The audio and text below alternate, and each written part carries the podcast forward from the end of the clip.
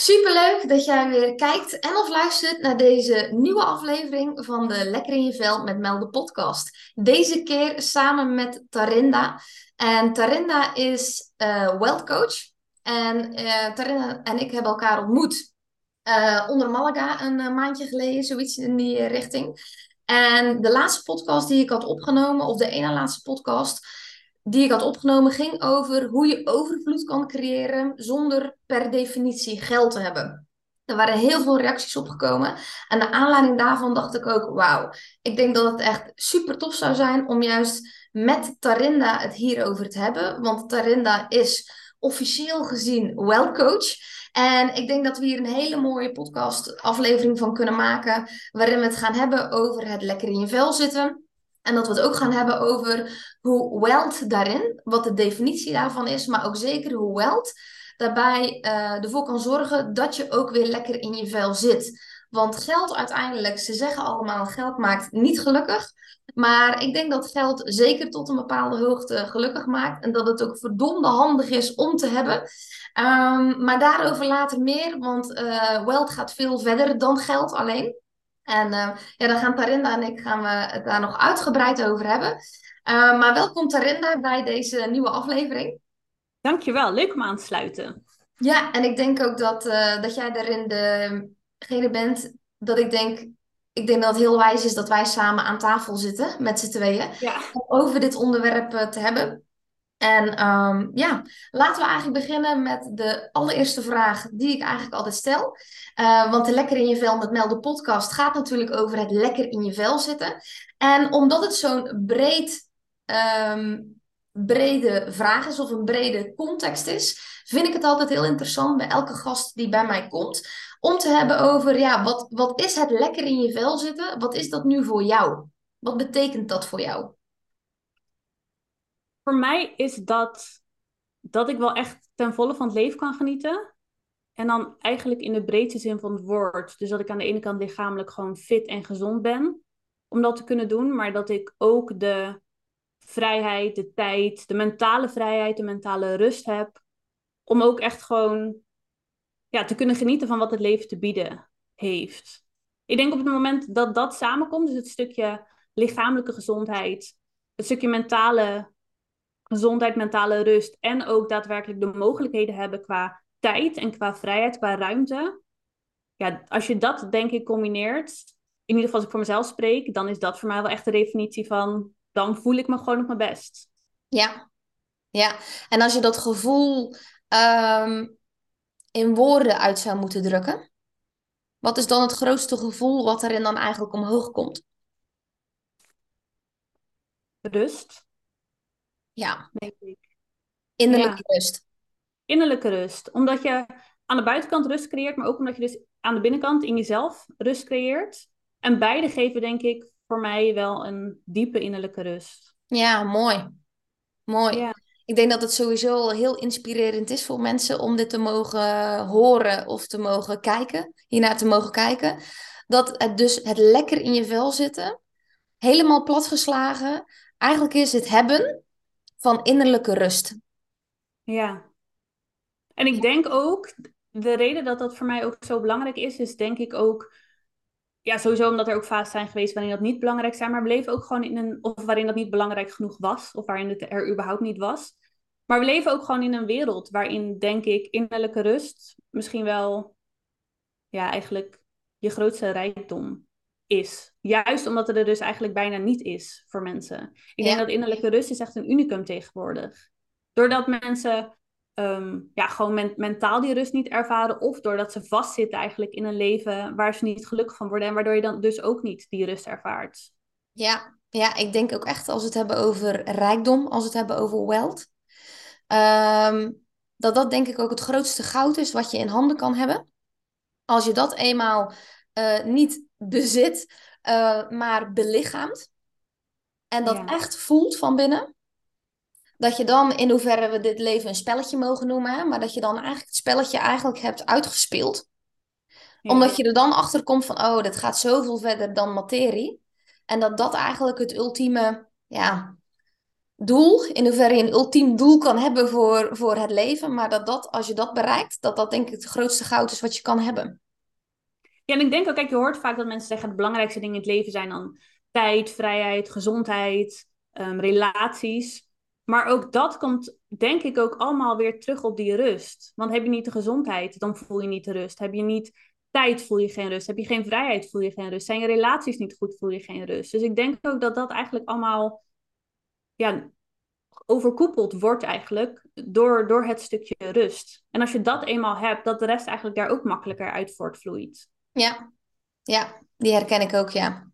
En als we dan kijken, bij, ik, sowieso, ik had er toevallig nog een, uh, een nieuwsbrief over geschreven. Als het hebben over die innerlijke rust.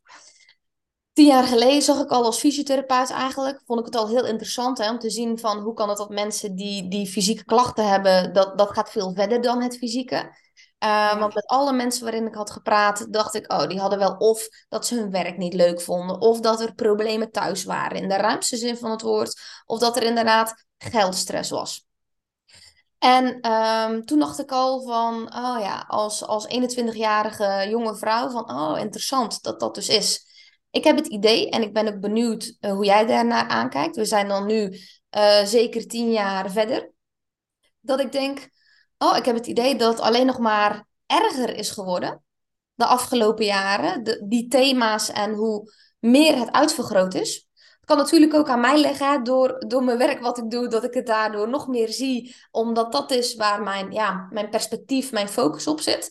Uh, maar ik ben ook benieuwd naar jou hoe jij dat ziet ten opzichte van uh, het begin van je bewustwording en hoe je daar nu naar kijkt, hoe dat voor jou is. Ja, ik herken wel hetzelfde. Ik, maar ik denk ook dat als we naar de wereld kijken, dat we eigenlijk met z'n allen wel kunnen concluderen dat we niet per se de goede kant op gaan. En ook, kijk, net zoiets als, als het internet en de globalisering, dat brengt natuurlijk hele mooie dingen met zich mee. Maar tegelijk brengt het ook weer extra druk, extra mogelijkheden, overweldiging voor mensen. En ik denk ook dat dat juist doordat er zoveel mogelijk is nu, dat heel veel mensen ook weer verlammen of daar, daar eigenlijk aan onderdoor gaan. Of juist een bepaalde ja, van de een naar de andere mogelijkheid springen of, of van alles najagen waar ze uiteindelijk ook niet gelukkig van worden. Ik denk dat gewoon de wereld waarin we leven, dat het ook heel moeilijk is om echt rust te ervaren. En ik denk ook wat mij heel erg geholpen heeft, is wegstappen uit het leven wat ik in Nederland had. Dus ik ben zes jaar geleden naar het buitenland verhuisd. Maar dat was voor mij echt het, het beste wat me kon overkomen. Omdat in Nederland, je gaat zo erg mee in wat je gewend bent, in wat iedereen om je heen doet, in wat, wat ja, hoe de maatschappij eigenlijk zich vormt. En pas als je daar uitgetrokken wordt, dan zie je eigenlijk pas hoe, ja, hoe dat allemaal in elkaar steekt en zo. En, en waar je in, in welke ja, red race je eigenlijk zat. Zonder dat je dat doorhad, omdat je gewoon niet beter wist. Maar op het moment dat je wel beter weet en ziet dat het ook anders kan. Ja, dat was voor mij wel zo'n eye-opener dat ik dacht van... Ik wil ook gewoon niet meer terug naar het normale westerse leven. Want het is, ik denk niet dat we daar met z'n allen gelukkiger van worden. Integendeel, ik denk dus inderdaad, en je ziet dat ook, de cijfers bevestigen dat ook, steeds meer mentale problemen, steeds meer eenzaamheid. Gewoon mensen worden gewoon steeds ongelukkiger eigenlijk. Terwijl je in die zin steeds meer mogelijkheden hebt. Dus je zou zeggen, we kunnen meer steeds, we hebben meer. Maar je ziet dat eigenlijk het tegendeel zich bewijst. Ja, ja, en ik vind dat je daar eigenlijk al twee hele mooie uh, haakjes geeft. Uh, de allergrootste tip die je eigenlijk nu al gegeven hebt naar iedereen die hier nu naar kijkt en naar luistert is uitzoomen. Ja. Of je nu ervoor kiest om wel in Nederland te blijven wonen of dat je er nu voor kiest om naar het buitenland te vertrekken. Uh, dat wat nodig is, is uit te kunnen zoomen op je eigen leven, op waar je woont, op de invloeden en uh, wat dat dus allemaal doet met jou. En ik denk dat de, de tool van het buitenland, denk ik, um, dat weet ik nog heel goed, ook bij heel veel vriendinnetjes. Ik ben zelf ook in, naar het buitenland geweest in, uh, in mijn studententijd. Uh, dat was dan uh, minor buitenland. Ja, ik dacht, voordat ik die studie al begon, dacht ik, nou, dat is sowieso een keuzevak wat, wat ik ga ja, doen. Ja dat is gewoon een life experience. Van ja, dat, dat, dat, uh, dat vond ik heel belangrijk. Ik op die leeftijd, ja. Ja, ja en dat, dat ik eigenlijk merkte van alle vriendinnen en vrienden die uh, ook daarvoor hadden gekozen om tijdens hun studie naar het buitenland te gaan, dat daar heel veel buiten lol om. uh, ook heel veel perspectieven zijn gekomen van oh, hoe dat in het buitenland was in vergelijking met in Nederland. Dat er ook belangrijke keuzes uh, uit voort zijn gekomen, omdat je dus letterlijk uit je omgeving getrokken wordt en in een andere omgeving gaat leven tijdelijk. En wat dat dus met je doet. Dus of je nu de mogelijkheid hebt, of je hier nu kijkt en luistert um, naar um, een tijdje naar het buitenland te gaan, dat zou een oplossing kunnen zijn. Maar het is niet per definitie de oplossing. Want uiteindelijk wat je te doen hebt, is het uitzoomen om jezelf te kunnen zien, hé, hey, wat doe ik nou in deze omgeving? En ik denk dat als je dat goed kan en je beheerst die skill, uh, dat dat je al heel erg kan helpen. Als we het hebben over het weer terug lekker in je vel te gaan zitten, weer terug perspectief te creëren, dat dat je heel erg kan helpen. Dat geloof ja. ik wel. Maar ik denk wel, het buitenland maakt alles wel makkelijker. Ja. Maar goed, het is, kijk, ik, ik snap ook wel dat dan is niet voor iedereen weggelegd. Dus het is, ook niet, het is ook niet inderdaad de enige oplossing. Maar wat ik bijvoorbeeld echt heel verfrissend vond, was dat ik in het buitenland keuzes kon maken en mijn eigen pad kon creëren zonder dat familie of vrienden daar dan wat over te zeggen hadden. Want die wisten het niet. Die zaten allemaal in Nederland, ik zat daar. Um, maar ook inderdaad, wat ik zei, het andere perspectief. Wij verhuisden naar India vanuit Nederland. Dus dat is ook gelijk echt 180 graden anders. Dus heel je wereldbeeld staat van de een op de andere dag op zijn kop eigenlijk. Dus je leert zoveel dingen. Je krijgt zoveel nieuwe inzichten en, en, en nieuwe lessen. Dat is wel heel moeilijk om vanuit Nederland een soortgelijke ervaring te hebben. Um, ja, tegelijk, wat jij ook al zei, het is niet voor iedereen mogelijk. En ook vanuit Nederland kan je wel natuurlijk ja, zo'n zo zo'n proces doormaken. Maar ik denk dat vergt wel heel veel moed. Ja. En ik ben soms, denk ik echt van, ja, ik weet niet of ik ook de moed gehad zou hebben om de persoon te kunnen worden die ik nu ben in Nederland. Want het is gewoon echt heel moeilijk. Wij merkten het dan vaak al als we dan in het buitenland zaten en je kwam dan terug in Nederland. En dan ineens had iedereen weer een mening over je of over de keuzes die je maakt of het leven dat je leeft. En toen dacht ik altijd van, oh, ik ben zo blij dat ik straks weer terug kan gaan naar mijn eigen bubbel. En gewoon vanuit daar weer lekker kan verder bouwen aan het leven wat ik wil creëren. Terwijl als je altijd in Nederland zou zitten en je zou altijd die invloeden van de ander hebben, dan kost dat echt, ja, ik vind het echt heel moedig als mensen dat wel kunnen. Dat ze gewoon keer op keer weer voor zichzelf durven kiezen. Ik heb daar heel veel bewondering voor. Want het is gewoon echt heel moeilijk. Ja, ik denk ook dat het heel moeilijk is. En zeker heel mooi hoe je het zegt, als je teruggaat naar je eigen bubbel, waarin je niet die ruis op de lijn krijgt. Ik denk dat dat uiteindelijk de skill is die je moet, uh, uh, moet beheersen. En dat dat inderdaad in het buitenland veel makkelijker is. Um, dan wanneer je in Nederland bent en dat je inderdaad continu ruis op de lijn hebt zitten van iedereen die wel wat vindt met uh, zijn of haar projecties en oordelen over welke keuzes die je maakt. Ja, ja je wordt gewoon echt altijd doodgegooid met, met meningen. En dan vanuit je eigen omgeving, maar ook gewoon in de media, uh, onbekenden. In Nederland vind ik ook iedereen moet ook altijd maar wat vinden van alles. Dus je, je komt er ook gewoon bijna niet onderuit om, om gewoon helemaal je kunnen afsluiten van, van de buitenwereld. Ja, ja ik maar goed, dat laat ook juist wel weer zien hoe belangrijk het is dat je het wel doet. Ja. Want anders betekent dat dus dat je altijd maar leeft volgens de meningen van, van anderen. Ja. En eigenlijk misschien niet eens zelf weet wat je wil. Gewoon puur omdat er zoveel stemmen altijd zijn, dat je eigenlijk maar gewoon daarin meegaat. En soms vergeet na te denken van, is dit eigenlijk ook mijn stem? Is dit de richting die ik ook op wil gaan? Ja, ja en ik denk dat dat een, uh, een hele mooie ingang is. Want de mening van een ander, uh, en in hoeverre je daar dus in wordt beïnvloed. Zeker op het moment dat je het eigenlijk nog niet eens door hebt als je altijd in Nederland uh, woont. En dat ik ook wel heel benieuwd ben als we het hebben over die mening van een ander. Je had een hele mooie post online gezet. Um, die ik zag op Instagram. En ik denk dat het wel heel leuk is om daar heel eventjes over te hebben. Want als we het hebben over de mening van de ander en het dus ook niet lekker in je vel zitten, Um, dat er ongetwijfeld, zoals in uh, ieder zijn of haar leven, ook in jouw leven, momenten zijn geweest dat je dacht: Oh, ik zit nu echt totaal niet lekker in mijn vel. Um, en dat dus ook de, de mening van een ander, daar denk ik een heel grote invloed op heeft. Op het niet lekker in je vel zitten. Als je kijkt naar jouw leven, van de momenten dat je zegt: van hé, hey, daar zat ik minder lekker in mijn vel. Um, kan je daar eens een moment in geven dat je denkt, oh ja, die staat nog echt goed op mijn netvlies. Waarvan ik weet, zo, dat was voor mij een periode dat ik echt niet lekker in mijn vel zat. Nou, je had het over die post. En in die post had ik gedeeld dat ik als kind heel dik was. Ik was, um, ja, met mijn 13, 14 jaar was ik rond de 85 kilo.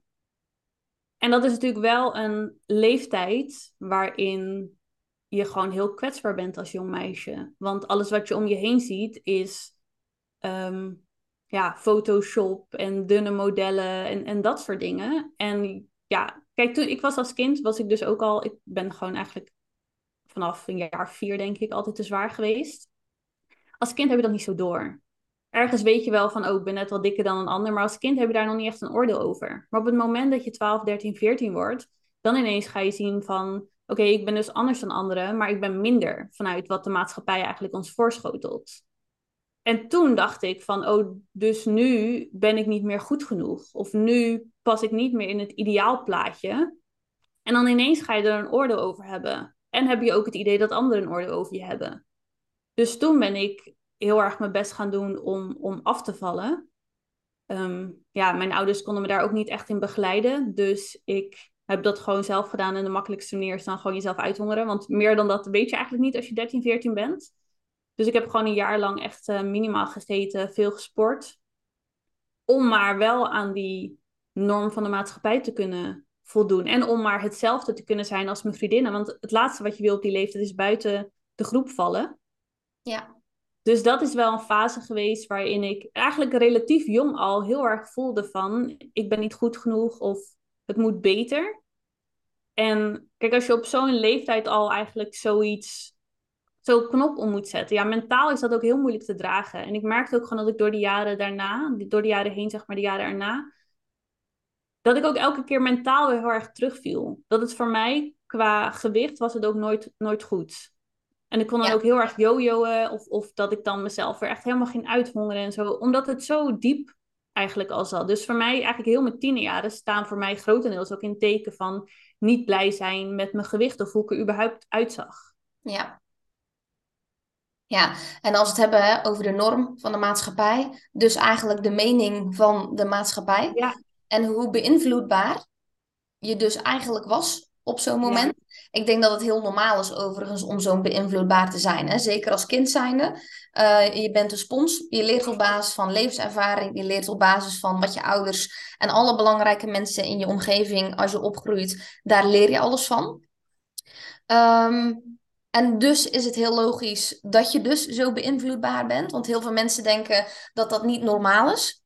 Terwijl ons systeem daar eigenlijk gewoon op gebouwd is. We zijn gebouwd om met alle zintuigen die we hebben, met wat we zien, met wat we horen, met wat we proeven, met wat we voelen, ehm, om te kunnen uh, voelen en te kijken in de omgeving van, hey, hoe is deze omgeving nou? En is deze omgeving veilig voor ons?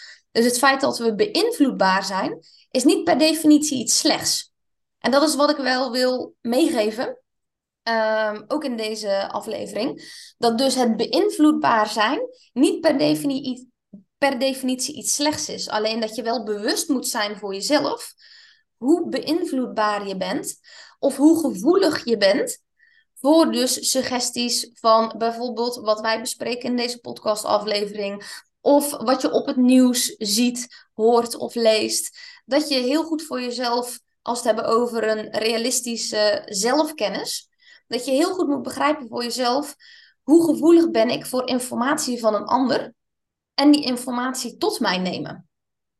Ja, nou en ik ben ook in die zin heel dankbaar dat, ja, dit was voor mij, uh, wat was het, 15, 20 jaar geleden.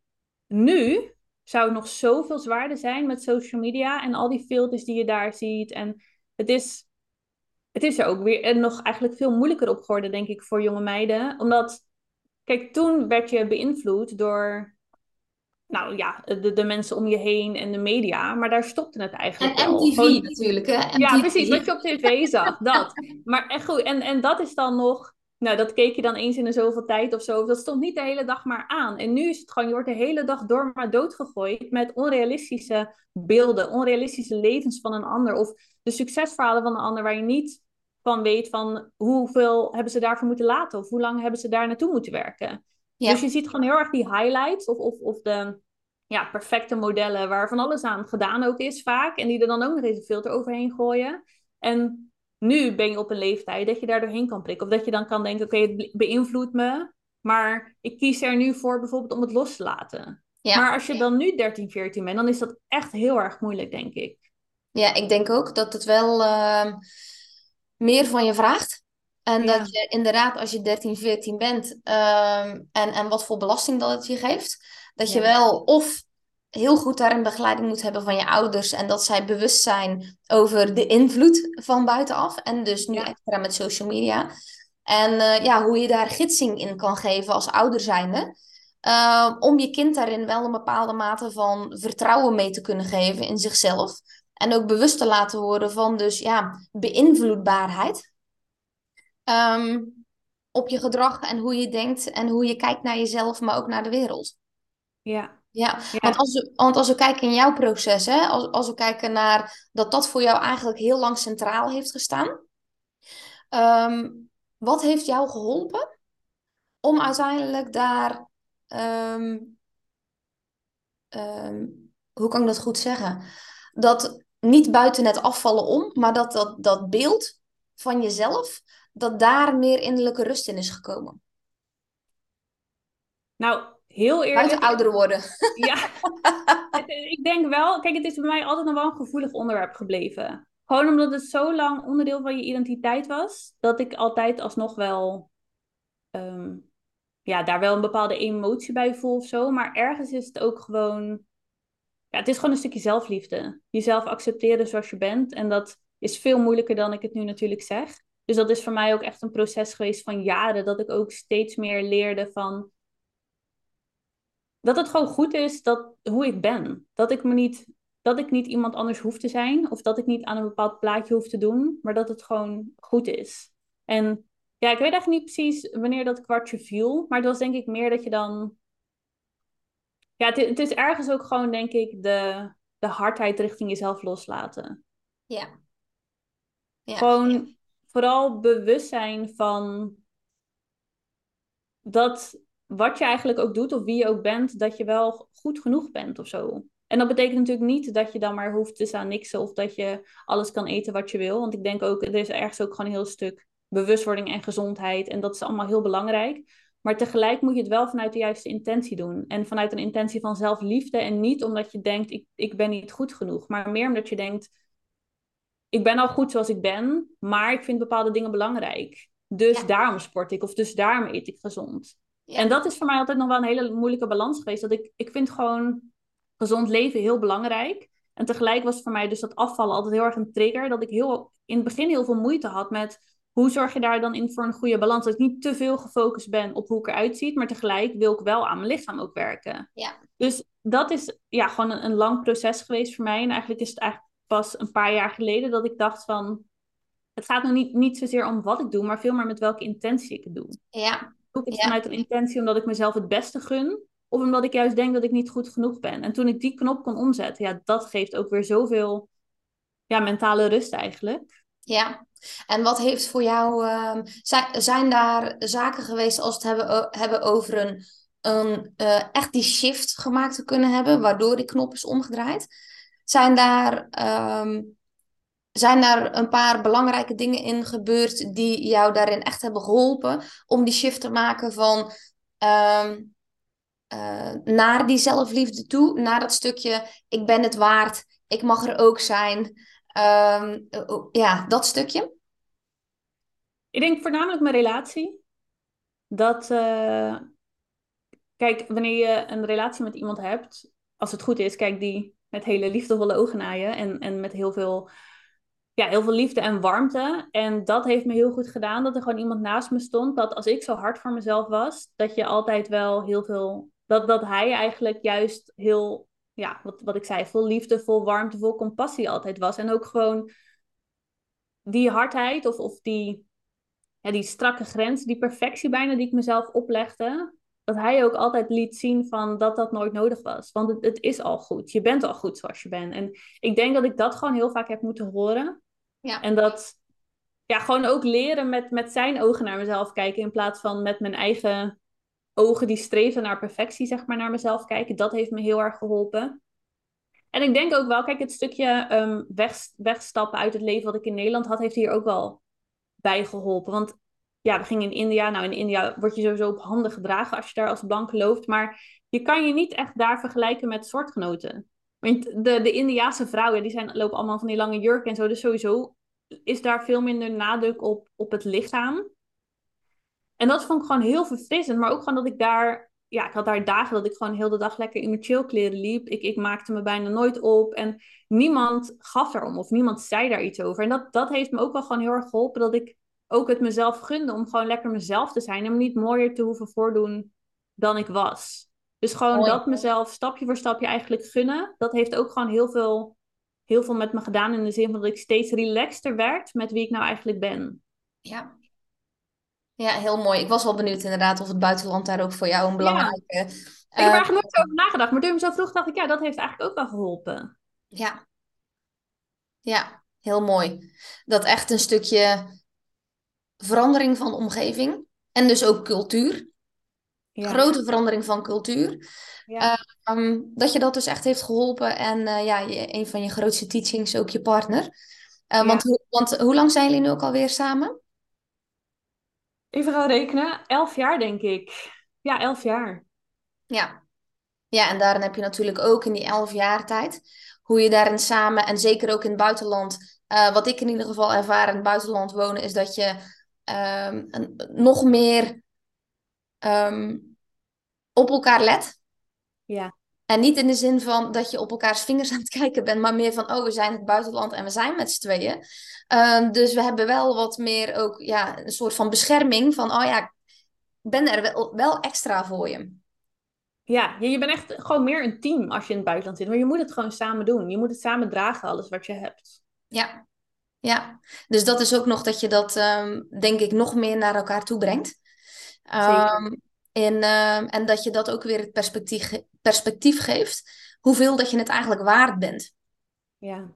Want dat is uiteindelijk een van de rode lijnen. Um, uh, ik vind dat sowieso altijd fascinerend, waar dat omslagpunt altijd bij mensen ligt.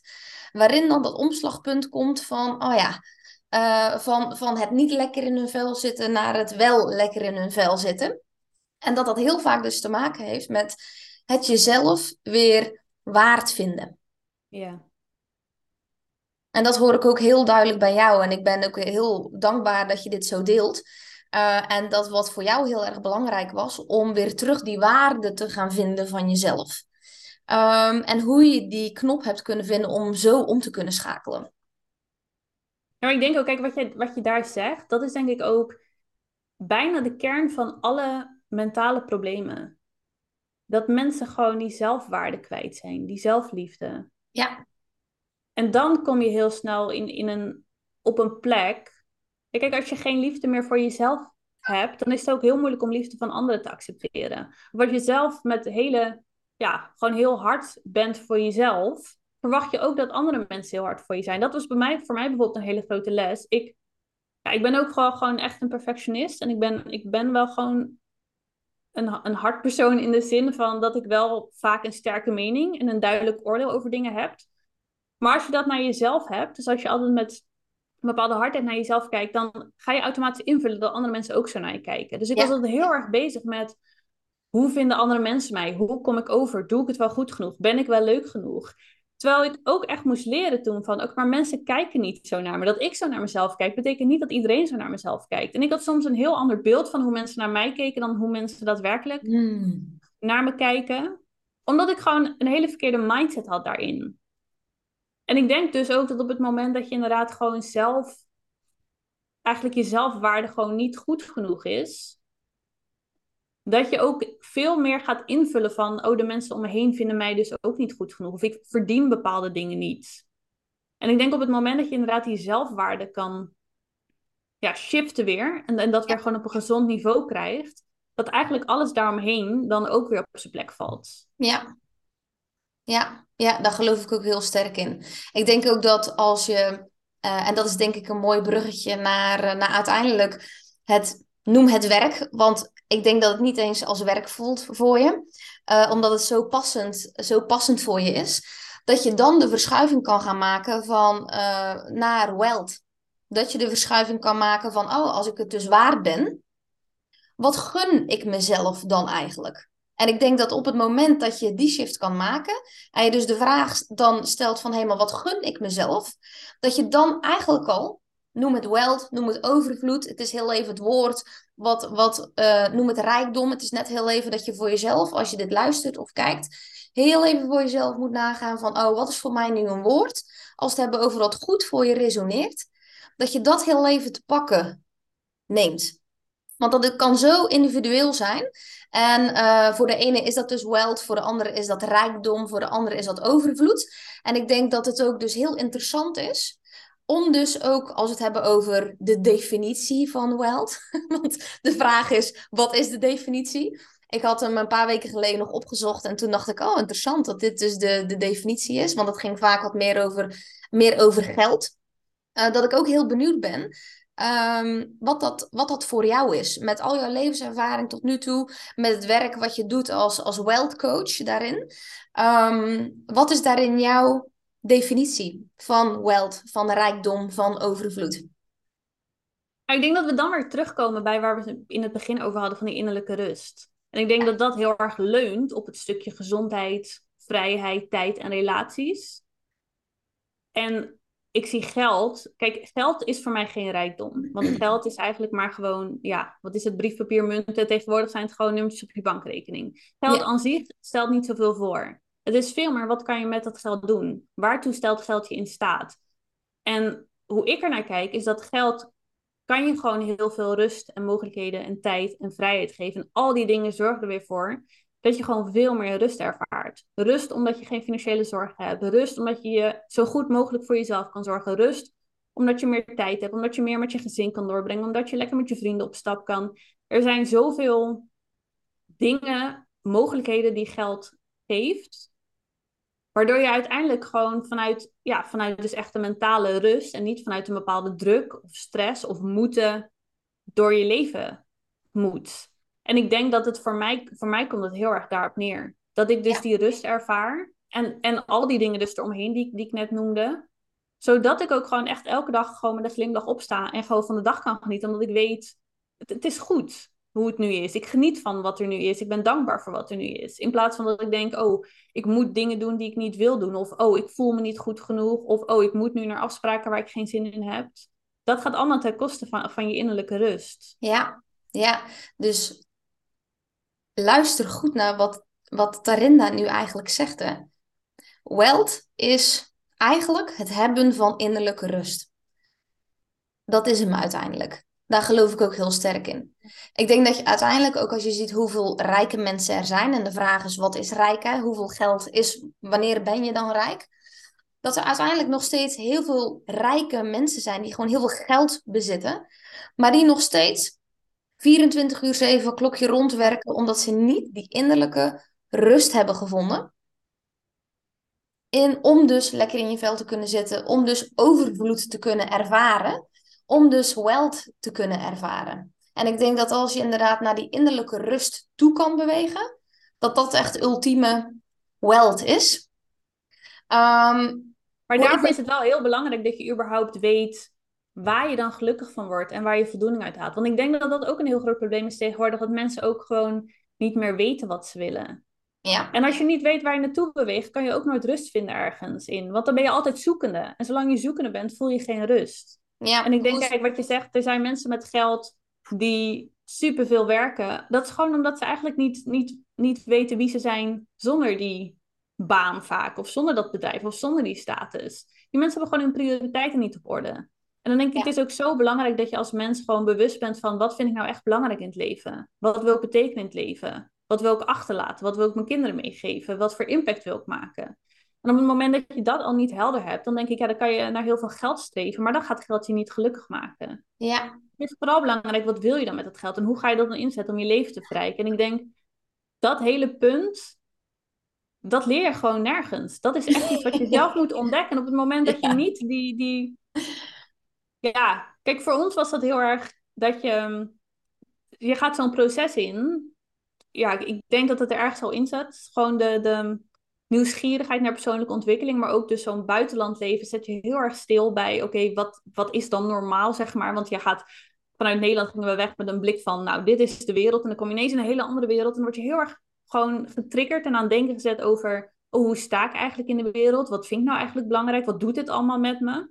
Dus dan kom je heel erg in zo'n proces van persoonlijke groei.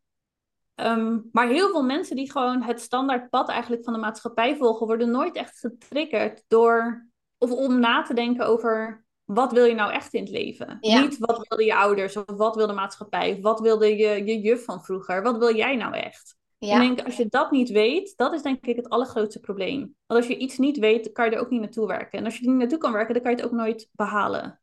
Ja, ik denk dat het ook altijd wat de eerste keer dat ik eigenlijk met uh, business coaching aan de gang uh, ging. Dat was dus denk ik een van de allereerste vragen of vragen. Um, en dus ook uh, het heel helder maken dat geld niet het doel is, maar geld is een middel. Geld is een middel om uiteindelijk iets anders voor elkaar te krijgen. En dus dan is het heel leuk, want je ziet heel veel, oh, wil je zoveel omzet draaien uh, per maand uh, als business, of als wat je ook doet, dan moet je bij mij zijn als business coach, want ik zorg ervoor dat jij die 10k per maand haalt, bla bla bla. Voor mij voelt het heel erg bla bla bla. Um, omdat dus geld een middel is en niet een doel. Ja. Ik heb dat ook niet geleerd. Ik kom zeker niet uit een ondernemers, uh, ondernemersgezin. Ik kom gewoon uit een arbeidersgezin waarin iedereen in loondienst zit. Uh, en vanuit in loondienst, nou, je werkt elke dag en dan heb je wel eens af en toe vakantie. Dus ik heb dat ook echt niet meegekregen vanuit mijn familie. Ik ben benieuwd hoe dat voor jou is. Uh, ook niet, totaal niet. Nee, niemand beleggen, niemand onderneemt, niks. Ja, want dat is wat heel veel mensen als, als ja, argument geven. Ja, maar uh, ik kom niet uit een, uit een familie waarin ondernemen kwam, dus hè, ik kan dit niet. Of. Uh...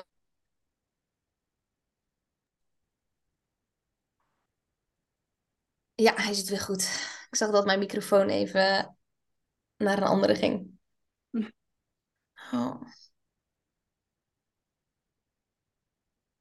Ja, top. En ik denk dat dat uiteindelijk, um, dat het doorkrijgen van dat geld dus een middel is en niet een doel. En die hele mooie vragen die jij stelde, uiteindelijk van, oh ja, maar wat wil ik dan? Dat je zo daar eigenlijk naartoe kan gaan in stapjes, in stapjes die voor jou goed werken. Want de ene die kan zeggen, oké, bam, ik ga uh, ondernemer worden. Bam, ik ga gelijk al mijn geld in beleggingen zetten. En uh, let's go. En dat is wat ik doe. Uh, maar dat is natuurlijk niet voor iedereen vanzelfsprekend. Um, en dat dat eerder eigenlijk stapsgewijs gaat. Hoe is dat voor jou als je, als je daar naar kijkt, naar die vragen die je hebt gesteld? En die je ook dus voor jezelf hebt gesteld. En of voor jullie, hoe jullie die samen hebben gesteld. Hoe je daarin jullie stappen hebben gemaakt? En bij mij is het wel iets geweest waar ik al heel jong mee bezig was. Ik ben altijd wel heel anders geweest dan anderen. En als kind vond ik dat heel moeilijk, want ik, ik snapte mezelf ook heel vaak niet. Ik ben best wel een persoon van tegenstellingen. Dus ik kan, ik ben heel introvert, maar ik kan ook heel extravert zijn. En ik ben heel avontuurlijk, maar tegelijk heb ik heel veel behoefte aan stabiliteit en routine. Dus ik, gewoon heel heel veel tegenstellingen. En dat is dan heel, als kind heel moeilijk. Dat je soms niet zo goed de vinger op kan leggen. Wat wil ik nou eigenlijk? Omdat, omdat je gevoelens alle kanten op gaan.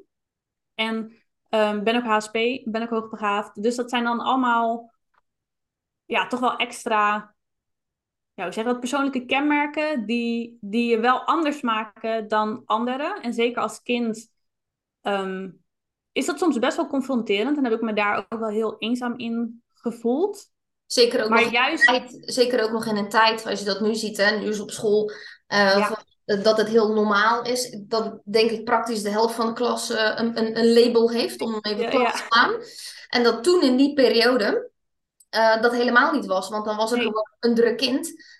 Of, of, een kind wat, wat heel stil was. of die goede cijfers behaalde, of die gewoon in bepaalde zaken wat minder goed mee kon. Maar dat was het. Ja. ja, en ik ben als kind bijvoorbeeld wel getest op hoogbegaafdheid. Nou, dat kwam dan uit, je bent hoogbegaafd, maar niet op dusdanig niveau dat je daar hulp voor nodig hebt. Dus het idee was gewoon, zoek het maar uit. Of, of ja, het is gewoon wat het is of zo. En mijn ouders, die hadden, ergens ben ik daar wel dankbaar voor dat die er nooit iets groots van hebben gemaakt. Dus we hebben er eigenlijk gewoon nooit wat mee gedaan. En dan denk ik, als kind is dat misschien ook goed, dat dingen niet te groot gemaakt worden. Ja. Maar ik had wel graag gehad, toen ik tiener werd, dat iemand tegen me had gezegd van, weet je nog dat jij als kind op hoogbegaafdheid was getest en dat kan wel bepaalde eigenschappen met zich meebrengen die jij misschien hebt en waar je misschien dan je weg in kan vinden. Want ik had nu dus bepaalde eigenschappen, bepaalde dingen of dat ik, ja, ik keek gewoon heel anders naar de wereld, naar situaties dan mijn vriendinnetjes. En ook naar mezelf. Dus het was gewoon, heel vaak voelde ik me niet helemaal begrepen. En doordat je dan op een jonge leeftijd al met, met wat grotere vragen eigenlijk zit en best wel al op een volwassen manier denkt, denk ik dat ik al relatief jong heel erg bezig was met wie ben ik nou eigenlijk en wat wil ik nou eigenlijk in het leven? Wat vind ik nou belangrijk? En dat is eigenlijk in mijn tienertijd heeft dat, heeft dat wel doorgezet. Maar ik heb daar heel lang geen antwoord op kunnen vinden. Juist dus doordat mijn interesses en mijn persoonlijkheid heel erg uit elkaar liep. En dat maakte me heel onrustig. Ik heb echt mijn hele tienertijd echt een bepaalde, ja, heeft er een bepaalde onrust gesluimerd. Dat ik gewoon niet wist waar ik goed aan deed. En ergens had ik heel erg het gevoel van ik moet in één keer goed kiezen. Ja, en dat vind ik ook heel moeilijk. Ja. met het schoolsysteem, dat dat eigenlijk ook van, ja, je moet een opleiding kiezen. Ja, ik wist het laatste jaar van VWO, ja, die laatste maand op school dacht ik, ja, ik ga maar iets kiezen. Want ik wist het gewoon niet. Ik vond alles leuk. De druk bouwde zich alleen maar op, help. Ja, dat ik echt dacht, nou, dit was de allerlaatste week dat je ergens moest inschrijven. Dat ik dacht, oké, nu, nu, moet ik maar iets kiezen. Maar ik weet het gewoon, ik weet het gewoon echt niet wat ik wil. En ik heb toen voor een hele brede studie gekozen, omdat ik dacht, nou, daar kan je nog alle kanten mee op. Oh ja, en wat voor soort mag, van, ik weten, mag ik weten wat die studie uh, was? Journalistiek. Oh ja. Dus ik dacht, nou, leer je goed schrijven, leer je presenteren, leer je goede vragen stellen. Dus ik dacht, dat, dat is allemaal, daar, daar kan je van later in ieder geval wel wat mee.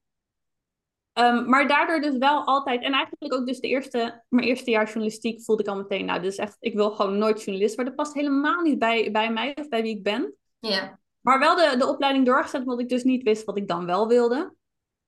Maar dus daardoor wel, ik ben zolang ik me eigenlijk kan herinneren, wel bezig geweest met wat wil ik nou eigenlijk? Wie ben ik nou eigenlijk? Wat vind ik nou eigenlijk belangrijk? En heel moeilijk om dat dus in een baan of iets te gieten. Omdat bij alle banen voelde ik, hier kom ik niet tot mijn recht. Hmm, ik werk gewoon heel graag op mezelf. Ik ben gewoon niet zo echt een teampersoon. En de stages die ik heb gelopen, die bevestigden dat heel erg. Dat ik gewoon, ik, ik hoor gewoon niet thuis in loondienst. Ik kan daar, ik, ik, ik, ja, dat is gewoon echt uh, een nachtmerrie voor mij.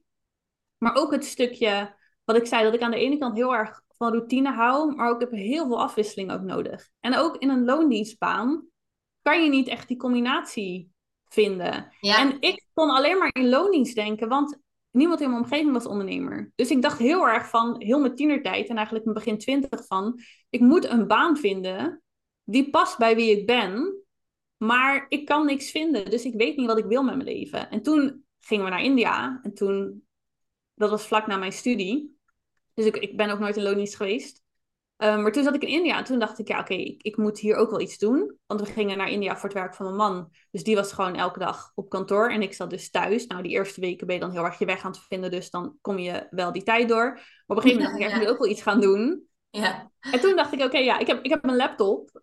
Dus ik ga maar gewoon kijken of ik online iets kan doen. En dan rol je van een in het ander. En ineens was ik ondernemer, zonder echt dat het een bewuste keus was, maar meer omdat het nou eenmaal zo liep. En toen dacht ik van oké, maar als ondernemer kan je je bedrijf om jezelf heen bouwen. Ja. En dat gaf me ook wel weer het, een soort van nieuw perspectief van oké, als ik dus verder kan kijken dan lonies of het standaard leven. We leven al in het buitenland, dus dat was al gewoon ja, heel anders dan het leven in Nederland. Maar nu kan je ook nog eens ondernemer worden. Er gaat er eigenlijk een wereld van mogelijkheden aan je open, over voor je open. En dat was voor mij wel heel erg een trigger, dat ik dan dacht, oké, wat vind ik dan allemaal echt leuk? En ik ga het gewoon proberen. Er zat niet echt druk op, want, want Johan verdiende het geld met zijn baan. Dus ik kon ook gewoon lekker de tijd nemen om dan te ontdekken wat ik wilde. Ja. En uh, toen ben ik gewoon lekker gaan experimenteren. En beetje bij beetje, want dat is het ook wel. Je komt vaak pas op de antwoorden door te doen. Ja. Dus beetje bij beetje kwam ik ook gewoon verder. Waar ik ook overigens heel erg fan van ben, hè? als we het hebben over uh, experimenteren, als we het hebben over antwoorden en beweging vinden. Ik noem dat zelf ook learning by doing. Ja. Je jezelf ook echt, uh, en, en dat is wat we niet geleerd hebben. Nee. Want jij zegt het zo mooi, hè? Je gaat school, je gaat naar je volgende school, je moet een richting kiezen, stages. Vanuit daar word je, word je al gelijk in die trechter geduwd naar, naar gelijk iets te doen. Terwijl je eigenlijk, uh, sowieso vind ik dat de afgelopen paar jaar, terwijl je eigenlijk nog zo jong bent. Ja. Uh, en, en waarom dan al direct in een bepaalde richting? En dat het zo mooi is dat je nu ehm, eh, dat hebt kunnen ervaren door learning by doing, door te ervaren, hey, één, hoe werkt het nu voor mij? Maar ook twee, met alle interesses die je hebt, oh, maar hoe ga ik dat dan in een vorm gieten? Wat past wel bij mij, wat past niet bij mij? En van alles wat dan niet past, oké, dat, dat, doen we dat doen we niet meer. En alles wat wel past, hoe ga ik dat dan in een vorm gieten in ondernemerschap?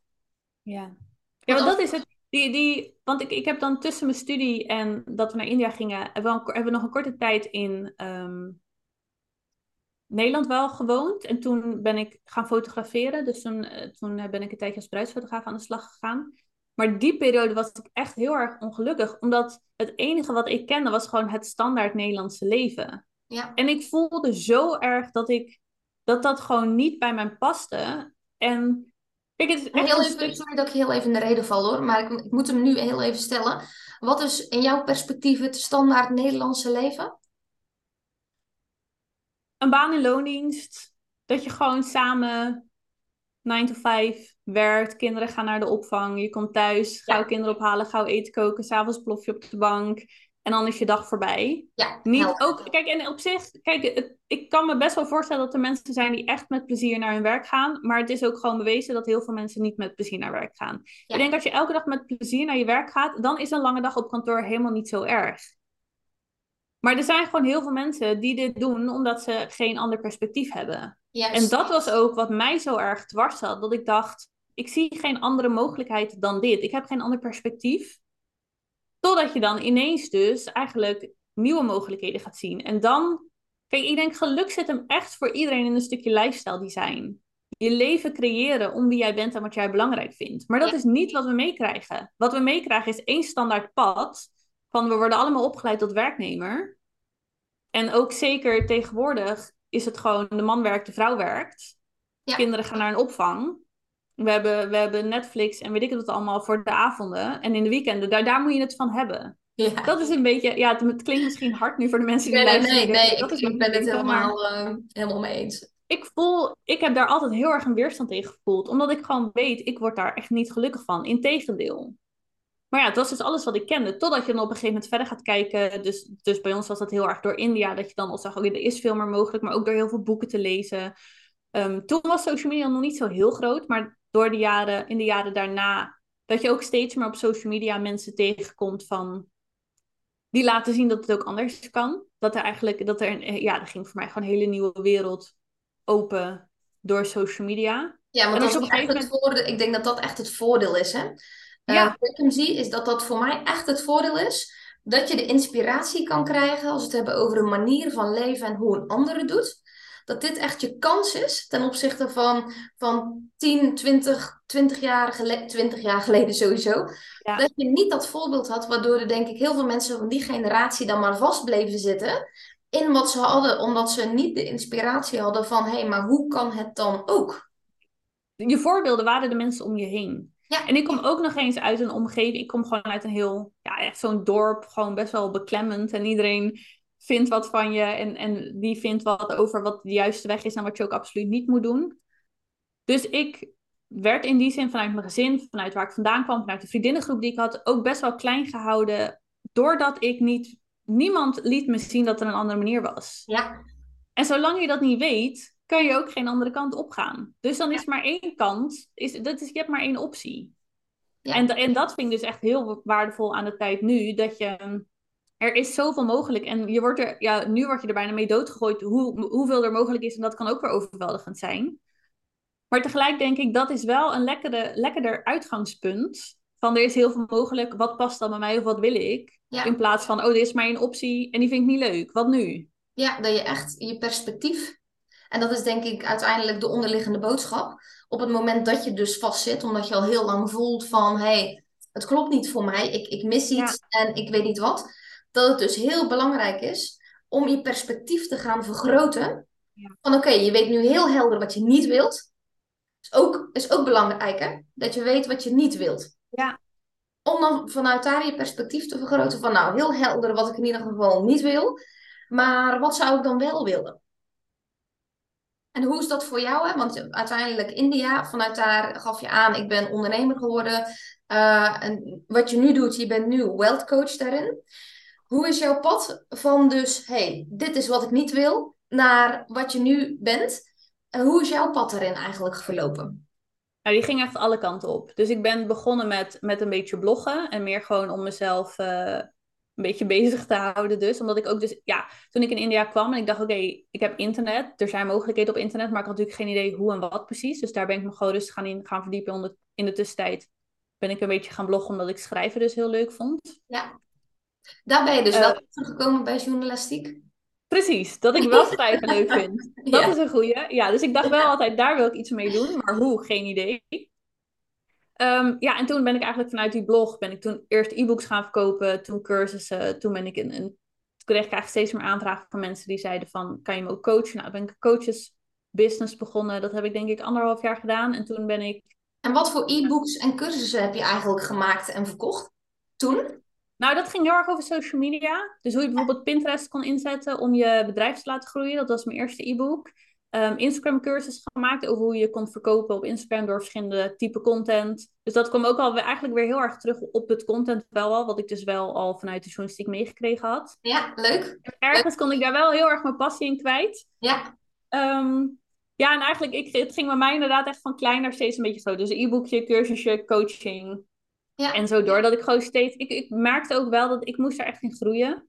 Ik, um, ja, had nooit gelijk. Ja, ergens. Ik vind het ook niet goed als mensen gelijk beginnen met coachen zonder ervaring. Afhankelijk van natuurlijk je opleiding en zo. Maar ik heb die ervaring ook heel erg nodig gehad om überhaupt dat zelfvertrouwen op te bouwen. Van dat je wel echt wat te vertellen hebt aan ja. mensen. Het is mooi dat je, die, dat je dit nu geeft. Want ik voelde net van, ah oh ja, learning by doing. De tijdlijn ja. die je vertelde. Van de shift naar die eigenwaarde, naar die zelfliefde. Ja. En dit, dit voelt voor mij heel synchroon in de tijd. Dat ik denk, oh, dat, dat komt echt mooi samen. Ja, want mijn eerste e-book was dan bijvoorbeeld 19 euro. Nou, dat vond ik doodeng om te verkopen. Dat ik dacht, gaan mensen 19 euro voor mijn e-book betalen? Nou, in die, eerste paar verkopen. ja.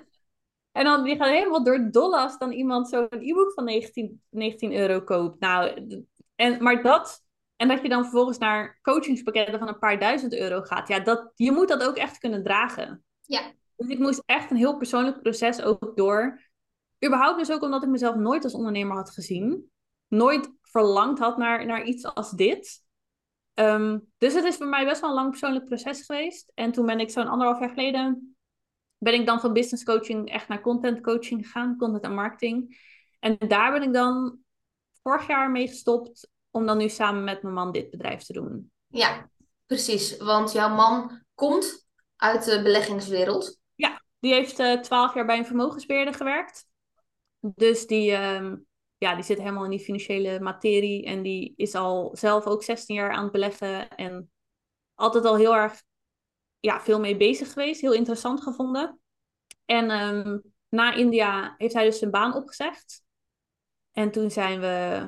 Ja, toen was ik dus ondertussen aan het ondernemen. En toen zijn we gewoon gaan kijken, oké, dan heb je eigenlijk dus de vrijheid om te wonen en werken waar je maar wil we gaan gewoon kijken waar we zin in hebben. Dus we zijn toen naar Zuid-Afrika verhuisd. En toen heeft hij gewoon de tijd genomen om te kijken: oké, wat wil ik dan? Ik wil niet meer die baan in loondienst. Of ik wil niet meer überhaupt die baan in de financiële wereld. Wat wil ik dan wel? Ja.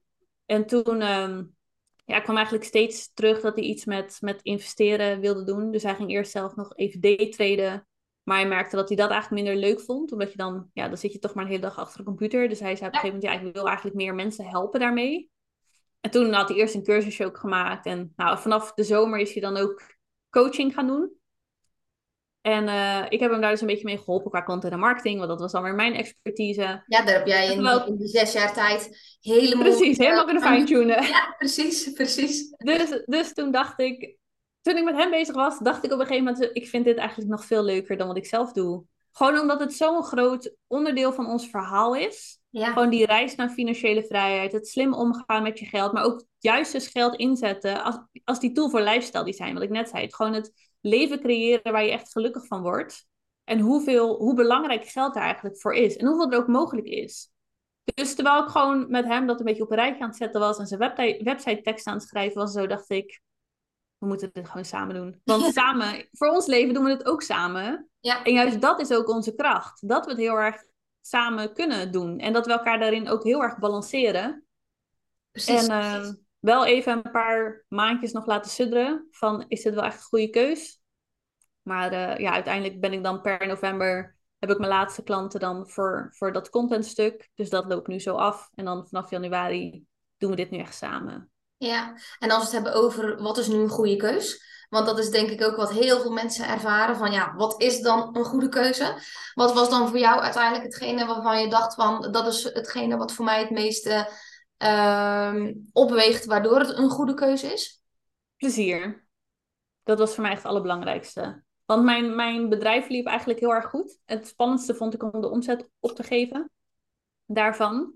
Ja. Um, maar wat ik al eigenlijk gewoon meteen tegen mezelf zei, is plezier moet altijd boven omzet gaan. Voldoening moet altijd boven omzet gaan. En ik vond, ik vond het ook echt leuk wat ik toen deed. Maar ik voelde gewoon, wat we samen kunnen neerzetten, daar ga ik zoveel meer van mezelf ook in kwijt kunnen. Want het is ook, kijk, zo'n bedrijf als dit bouw je echt om jezelf heen. Content en marketing, ja, dat bouw je meer om strategieën heen. Maar nu is het echt, ja, geld en, en lifestyle design. Dat, dat is echt, ja, dat, dat past dat bij, daarvoor ben jij als persoon gewoon heel belangrijk om dat te kunnen doen. Dus heel mijn marketing nu kan ik echt vanuit mijn hart schrijven. En hiervoor moest ik het veel meer doen vanuit dus bepaalde strategie of ideeën of zo. Ja. Dus ik voelde gewoon heel erg van, ja, als, als we samen dat gaan doen, sowieso vind ik het onwijs leuk om dit samen te doen. Maar ook, ik kan er gewoon veel meer van mezelf in kwijt. En dat juist dus omdat, wat ik net zei, dat ik dat altijd heel moeilijk gevonden heb om iets te vinden waarvan ik voel, hier kan ik echt veel van mezelf in kwijt voelde dit gewoon echt als iets van ja, dit kan ik gewoon niet laten schieten. Want dit was eigenlijk voor het eerst dat ik dacht van hier, hiermee kan ik echt gewoon op mijn plek zitten. En dat heb ik nooit, nog nooit eerder gehad in mijn leven. Ja, ja, dat is echt dat experimenteren. Vanaf het moment dat je klaar was met je opleiding tot nu, dan hebben we een tijdlijn van hoeveel jaar? Uh, negen, acht, negen. Acht, negen jaar experimenteren, learning by doing, ervaring opdoen, om nu tot dat punt te komen van, hey, wauw. Zoals je zei, het spannendste wat ik eigenlijk vond was de omzet opgeven. Maar hoe krachtig is het als we het hebben over wat is ultieme wealth? Is dus plezier hebben, zingeving hebben in datgene wat je doet. En dat dat zo samenkwam. Um, en dat dus eigenlijk die keuze maken wellicht niet eens zo zwaar voelde, omdat je dacht van ja, dit is wat ik te doen heb. Ja. ja, en ook het stukje impact. Want kijk, met content en marketing kan je mensen verder helpen in een bedrijf. Maar met zoiets als mensen gewoon goed hun geld laten beheren en effectief laten beleggen. Je kan mensen echt, je kan gewoon radicaal hun leven veranderen. Ja. En gewoon een perspectief bieden. En gewoon mensen laten inzien, er is zoveel meer mogelijk. En juist in een wereld waarin we eigenlijk steeds meer zien dat mensen ongelukkiger dus worden. Of juist niet meer een perspectief zien dan denk ik, hoe mooi is het als jij dan ook in die rol kan stappen om mensen weer een andere kant te laten zien. En dat, dat was ook voor mij gewoon iets waarvan ik dacht, ja, daar ga ik zo van aan.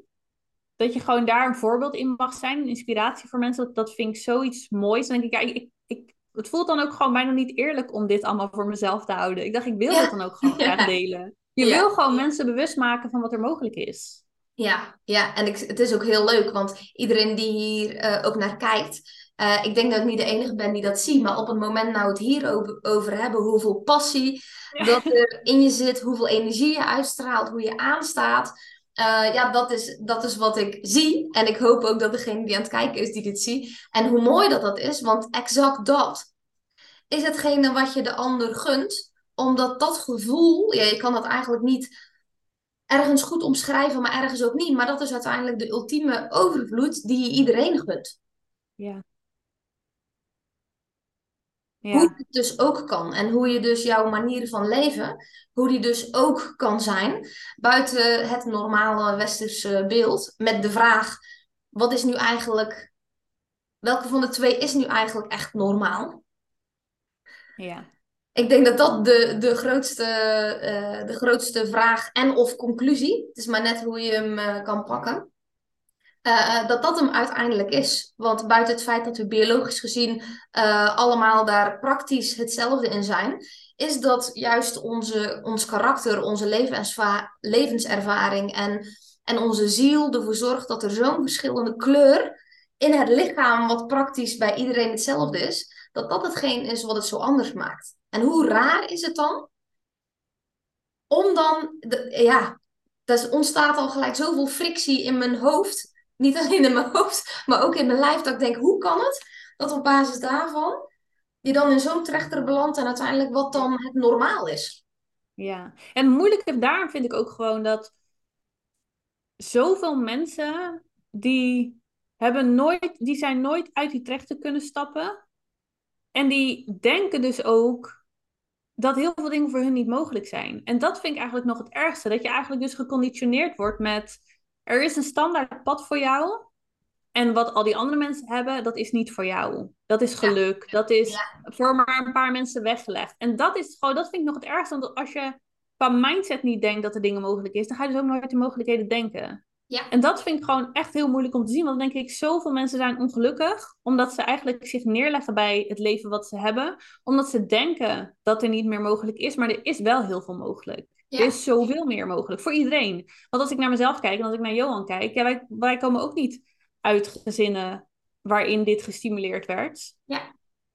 Of, of ja, integendeel eigenlijk zelfs. Het gaat om bewuste keuzes maken. Maar dan moet je dus wel al überhaupt kunnen zien wat er mogelijk is. Voordat je überhaupt die keuzes kan maken. En dat is gewoon niet wat we meekrijgen. En dat vind ik echt wel heel moeilijk om te zien. Ja, ja Zoveel mensen die, klein, die zo klein blijven. Omdat ze denken dat ze geen keuze hebben. Ja, stel er is nu iemand die dit luistert en die denkt... Hmm, dat ben ik en ik herken me daar heel erg in. Wat is dan voor jou, als je dan terugkijkt in jouw persoonlijke ontwikkeling met alle ervaring, met hoe jij hebt geëxperimenteerd om dan nu te kunnen staan waar je staat. Ehm, waar jullie nu staan waar je staat. Zijn daar een paar ehm, dingen in geweest waarvan je zegt van, oh wauw, dat was voor mij echt een heel belangrijk punt geweest, uh, die mij in een andere richting heeft gezet. Dus bijvoorbeeld het buitenland is bijvoorbeeld al een stuk uh, wat een heel belangrijke richting heeft gegeven. Zijn er nog bepaalde mensen, bepaalde informatie waarvan dat voor jou, jullie, heel erg belangrijk is geweest? Nou, wat, wat jij eigenlijk net al zei van dat stukje perspectief. Op het moment dat we perspectief hadden, dat, zette, dat veranderde alles. Dus wij, ik ben altijd al een hele erg lezer geweest. En ik denk vanaf mijn twintiger jaar ongeveer ben ik ook veel van die self-help boeken gaan lezen. En dan de Tim Ferriss en Grant Cardone en gewoon Tony Robbins. Echt die, die wat grotere naam. Nou, al die boeken heb ik allemaal gelezen. Dat heeft mij echt heel veel gebracht. Gewoon zien wat er allemaal mogelijk is. Kijk alleen dan naar Tony Robbins, wat hij dan in zijn boeken deelt. Daar staan zoveel wijze lessen in. En dat geeft je zo'n ander perspectief dan de dingen die je op school leert. Of die je vanuit huis meekrijgt. Ja. Op het moment dat je anders naar de wereld gaat kijken, anders naar jezelf gaat kijken, anders naar je leven en naar wat er mogelijk is gaat kijken, ja, dan komen eigenlijk de inzichten vanzelf. Maar je moet het eerst in je hoofd moet je die knop om kunnen zetten. Ja. Dus ik denk vooral gewoon, wat jij ook net zei, van je moet verder kunnen kijken dan wat je, dan, dan eigenlijk het leven wat je nu hebt. Ja. Uitzoomen. En dat kan dus, bij mij hebben, heeft dat dus boeken, maar ook wat ik net zei, van social media, gewoon bepaalde accounts, dat, dat je dan ziet van, oh, dit is er mogelijk. Toen ik bijvoorbeeld begon met ondernemen, ja, wat ik zei, ik was echt helemaal ik wist niks van ondernemen. En ik wilde ook niet per se ondernemer worden. Het was gewoon iets waar ik in rolde. En waar ik wel heel snel mijn weg in vond. In de zin van dat ik voelde, oh hier kan ik wel echt mezelf in zijn. Maar toen ik voor het eerst las dat mensen 50.000 euro per maand verdienen met ondernemen. Nou, ik viel echt van mijn stoel af. Want dat was iets wat je... Ja. Als je altijd alleen maar de loningsverhalen kent, dan is het nou 2, 3, misschien 4k per maand wat je verdient. Dat is dan een beetje de norm. En dan ineens hoor je mensen verdienen 50.000 euro per maand. Nou, dat, en dat, maar op een gegeven moment, daar groei je dan weer in. En dan, dan nu ken ik persoonlijk mensen die die, die bedragen omzetten. Um, maar dat is het gewoon. Je moet eerst zien wat er mogelijk is. Voordat je daar een stapje verder in kan zetten elke keer. Dus dat heeft bij mij gewoon nieuwe mogelijkheden zien. Heeft heel erg geholpen. Ja, en mezelf gunnen. Dat ook heel erg. Ja. Gewoon, ik, ik, en, en dat mezelf gunnen heeft dus ook daarmee heeft het eigenlijk ook het buitenland weer heel erg geholpen. Dat ik mezelf dingen kon gunnen zonder dat een ander daar dan een mening over kon vormen. Want niemand wist het. Maar ik denk dat dat is misschien bijna nog het belangrijkste. Want je kan heel veel perspectief hebben en je kan het allemaal weten. Maar als je het jezelf niet gunt, dan ga je jezelf klein houden. Dan ga je jezelf saboteren. Ja, en wat jij ook heel mooi zegt, en ik denk dat dat ook veel mensen ehm, mogen, zichzelf mogen gunnen, is dat niemand het weet. Ja. Want hoe meer je jouw idee gaat delen, van bijvoorbeeld, hey, ik ga uit loondienst, ik word ondernemer, of dat je ondernemer bent en denkt, hm, ik ga van, uh, ik deed eerst A en ik ga nu naar B. Ik denk dat de kracht erin zit. Zeker omdat iets nieuws vaak ook een bepaalde mate van kwetsbaarheid met zich meebrengt. En dus ook een bepaalde mate van beïnvloedbaarheid, waar we in het begin over hadden gehad. En als je dat dus goed begrijpt, dat die twee componenten cruciaal zijn voor iets wel of niet uitvoeren. En dus in antwoorden in beweging te gaan vinden, te gaan durven experimenteren, is het niet delen van wat je ideeën eh, zijn en dat dus gewoon te gaan doen. Ja. Want dat is, is zo goed om af en toe ja, gewoon in je eigen bubbel te blijven. Ja. Dat is het. Op het moment dat je dingen gaat delen met anderen. Mensen gaan er vanuit hun perspectief een mening over vormen. Ja. Maar op het moment dat dat niet jouw perspectief is, krijg je dus altijd antwoorden of adviezen waar je helemaal niks mee kan en die je alleen maar tegenhouden. Ja, precies. En dat is heel mooi dat jij eigenlijk ehm, bewust of onbewust dat dus niet gedaan hebt. En daardoor nu dus helemaal daardoor uh, dat helemaal eigen hebt kunnen maken. En dat je nu op een punt staat waarin dat mooi samen kan komen. Uh, en waarom je nu doet wat je doet. Ja, wel met moeite hoor, want het is gewoon, het is heel moeilijk. Tuurlijk, tuurlijk. Ja, om je eigen pad te gaan. Ik bedoel, ja, niet ja. dat de luisteraar denkt van, oh oké, okay, dus ik hoef alleen maar die knop om te zetten en dan zijn we er. Want het is gewoon echt een proces. Ja. Je moet, het heeft bij mij ook jaren geduurd voordat ik daar ook echt oké okay mee was. En zeker ook als je kijkt naar het stukje geld. Ik ben echt wel opgegroeid met een slechte money mindset. En Johan ook. Dus je moet daar, ja, op het moment dat je dan zelf steeds meer met geld bezig gaat zijn, dat is, ik vond dat heel confronterend. Dat eigenlijk hoe je over geld denkt, dat dat ook heel veel impact heeft op hoe je realiteit is. Ja, want en hoe dacht je, dus hoe dacht je toen over geld? Ja, heel erg in schaarste gewoon.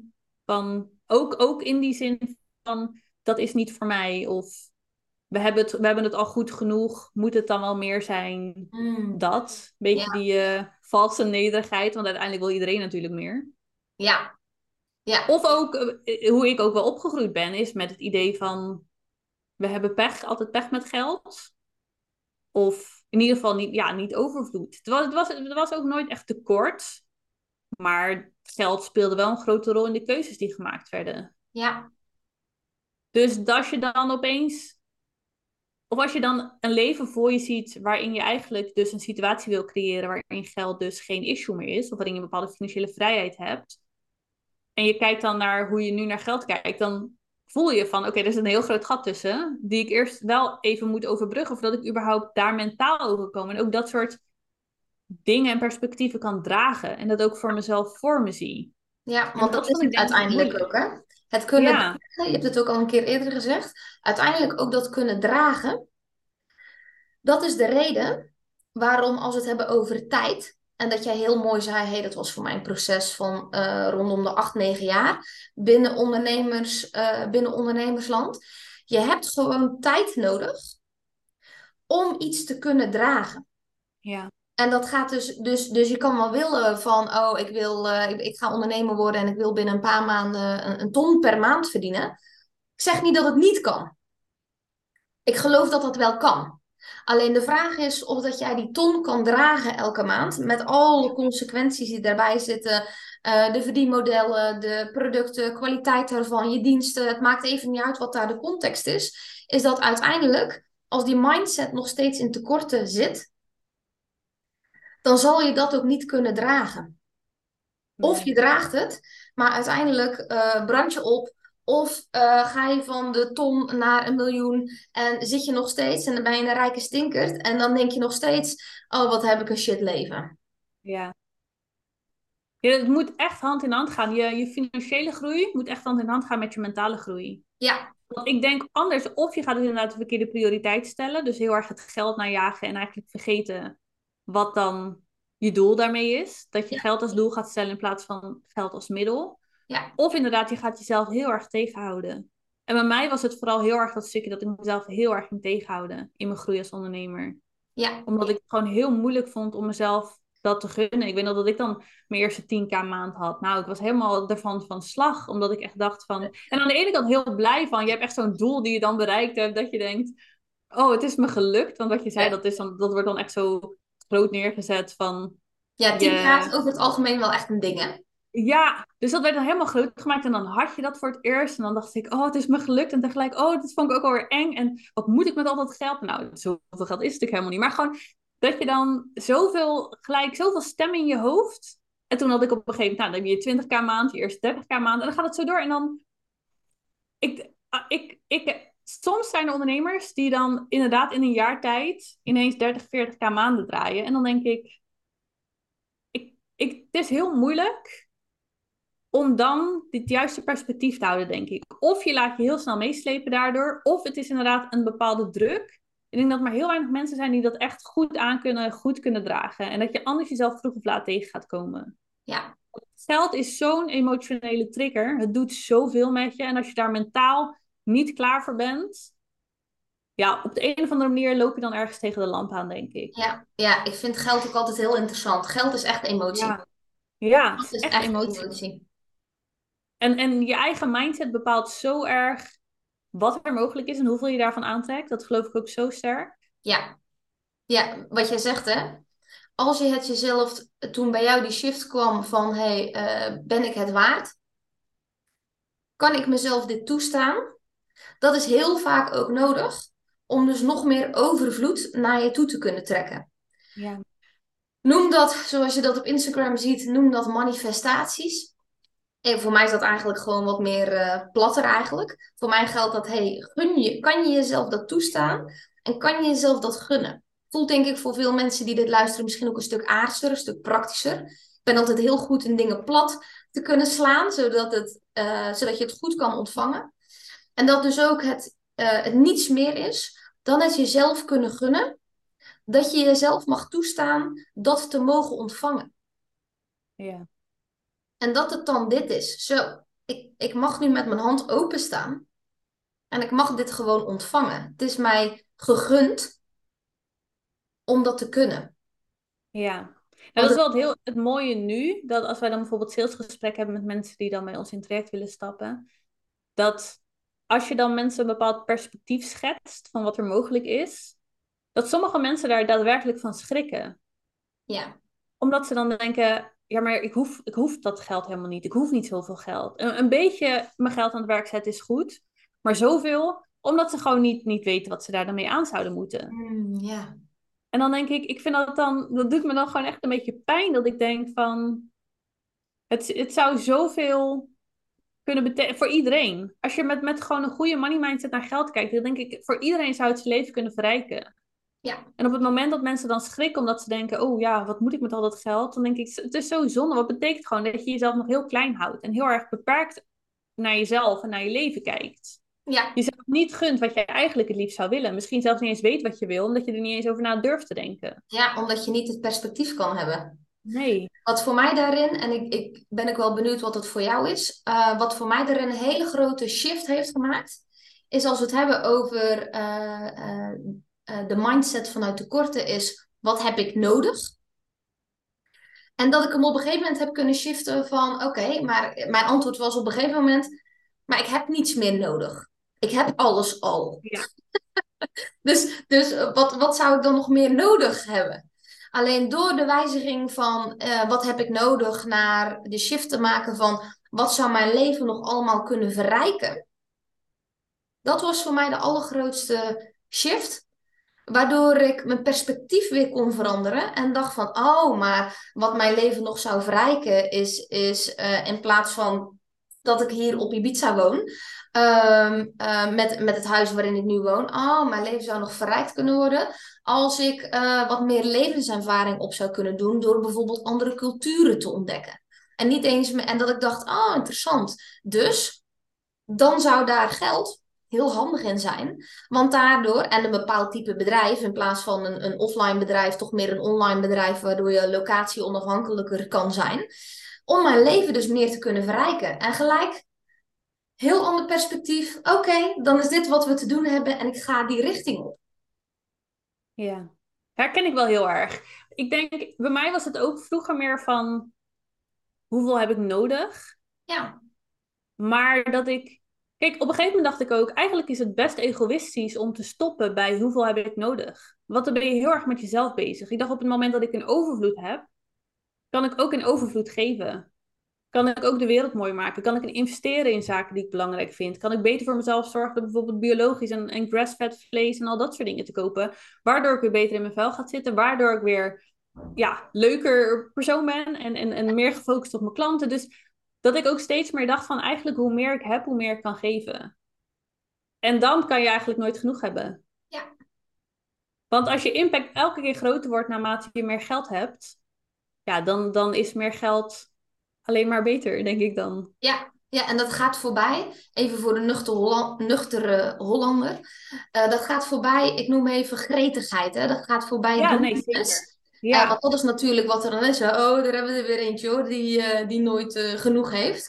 Maar dat komt omdat de, de, de, missie, de missie veel groter is. Die, gaat, die draait niet meer om jou. Precies dat, ja. Het is verder kijken maar dat vind ik dus eigenlijk ook. Kijk, op het moment dat je. Heel veel mensen zeggen rijke mensen zijn egoïstisch.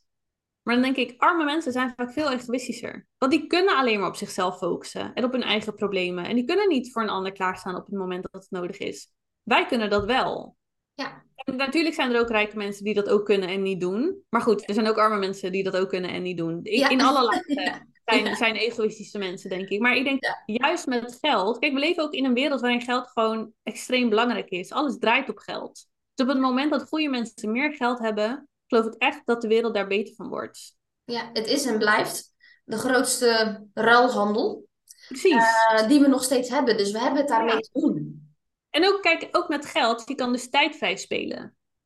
En met tijd kan je ook weer heel veel betekenen kan je weer vrijwilligerswerk doen of meer voor je gezin er zijn of je, je oma bezoeken of wat het dan ook is.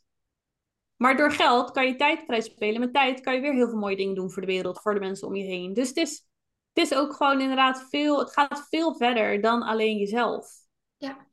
Als je het zo kunt zien natuurlijk. En veel verder dus dan ook alleen geld. Want zoals je heel mooi zegt, het gaat om dat je dus op die manier ook tijd kunt kopen. Maar wat je eigenlijk zegt is dat je op die manier ook dus prioriteiten kan stellen. Ja. En wat je dan gaat doen. Dus bijvoorbeeld naar je oma gaan. Ja, en dat is denk ik ook. Kijk, heel veel mensen kunnen geen prioriteit stellen. Want die denken of die voelen van, ja, deze maand moet wel mijn salaris binnenkomen, anders heb ik een probleem. Dus die zitten vast in een bepaald leven waar ze niet, waar ze geen andere prioriteiten kunnen stellen, hoe graag ze dat misschien ook willen. Ja. En dan denk ik, geld kan je daarbij helpen. En op het moment dat jij dus wel de prioriteiten kunt stellen en een leven kunt creëren waar jij echt gelukkig van wordt, word jij er niet alleen een persoon beter van, maar alles en iedereen om je heen wordt daar beter van. Heel de wereld wordt beter als we allemaal gelukkiger zijn. Dat geloof ik echt. Ja. En niet dat geld dus gelukkig maakt, maar wel wat geld, waar geld je toe in staat stelt. Ja, en wat ook altijd, uh, mijn uh, man uh, Marvin, die heeft ook altijd een, die had een laatste tijd had hij een vraag gesteld. En toen dacht ik, oh, dat is eigenlijk wel een interessante vraag. En ik ben benieuwd hoe, wat jouw perspectief erop is. Is, je, je gunt iedereen het gelukkig zijn. Gun je ook iedereen geld? Oh, dat is een hele leuke vraag. Ik gun iedereen geld, maar wat ik denk is dat heel weinig mensen het geld kunnen behouden. Dus ik gun iedereen dat geld om, wel, om, om ze een les te leren in die zin. Ja.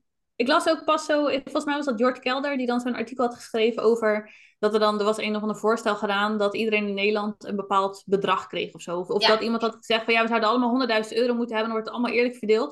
En dat hij ook zei, ja, oké, maar 100.000 euro bij bepaalde mensen is binnen drie weken op. En andere mensen hebben van die 100.000 euro een jaar later een miljoen gemaakt. Dat is gewoon hoe het werkt. Je money mindset bepaalt wat er uiteindelijk met die 100.000 euro gaat gebeuren. Dus in die zin zou ik het een heel leuk experiment vinden als dat echt zou gebeuren. Omdat je kan dan eigenlijk mensen ook, nou ja, ik wou zeggen de schuld geven van de consequenties. maar het laat mensen wel inzien, waar ligt je prioriteit? Koop je er inderdaad gelijk een dikke auto van? Of denk je, oké, ik heb nu 100.000 euro, als ik het nu aan het werk zet, is het over een paar jaar dit waard? Ja, ja, want als we het hebben over het aan het werk zetten, dat is ook uh, de gemeenschappelijke delen die wij ook met z'n tweeën hebben. Uh, wij hebben ook uh, ons geld aan het werk zet, gezet. een tijd geleden, toen we dus ook met business coaching aan de slag gingen, dat was denk ik zeven of acht jaar geleden, toen kwamen we eigenlijk in aanraking met het concept ehm, eh, investeren.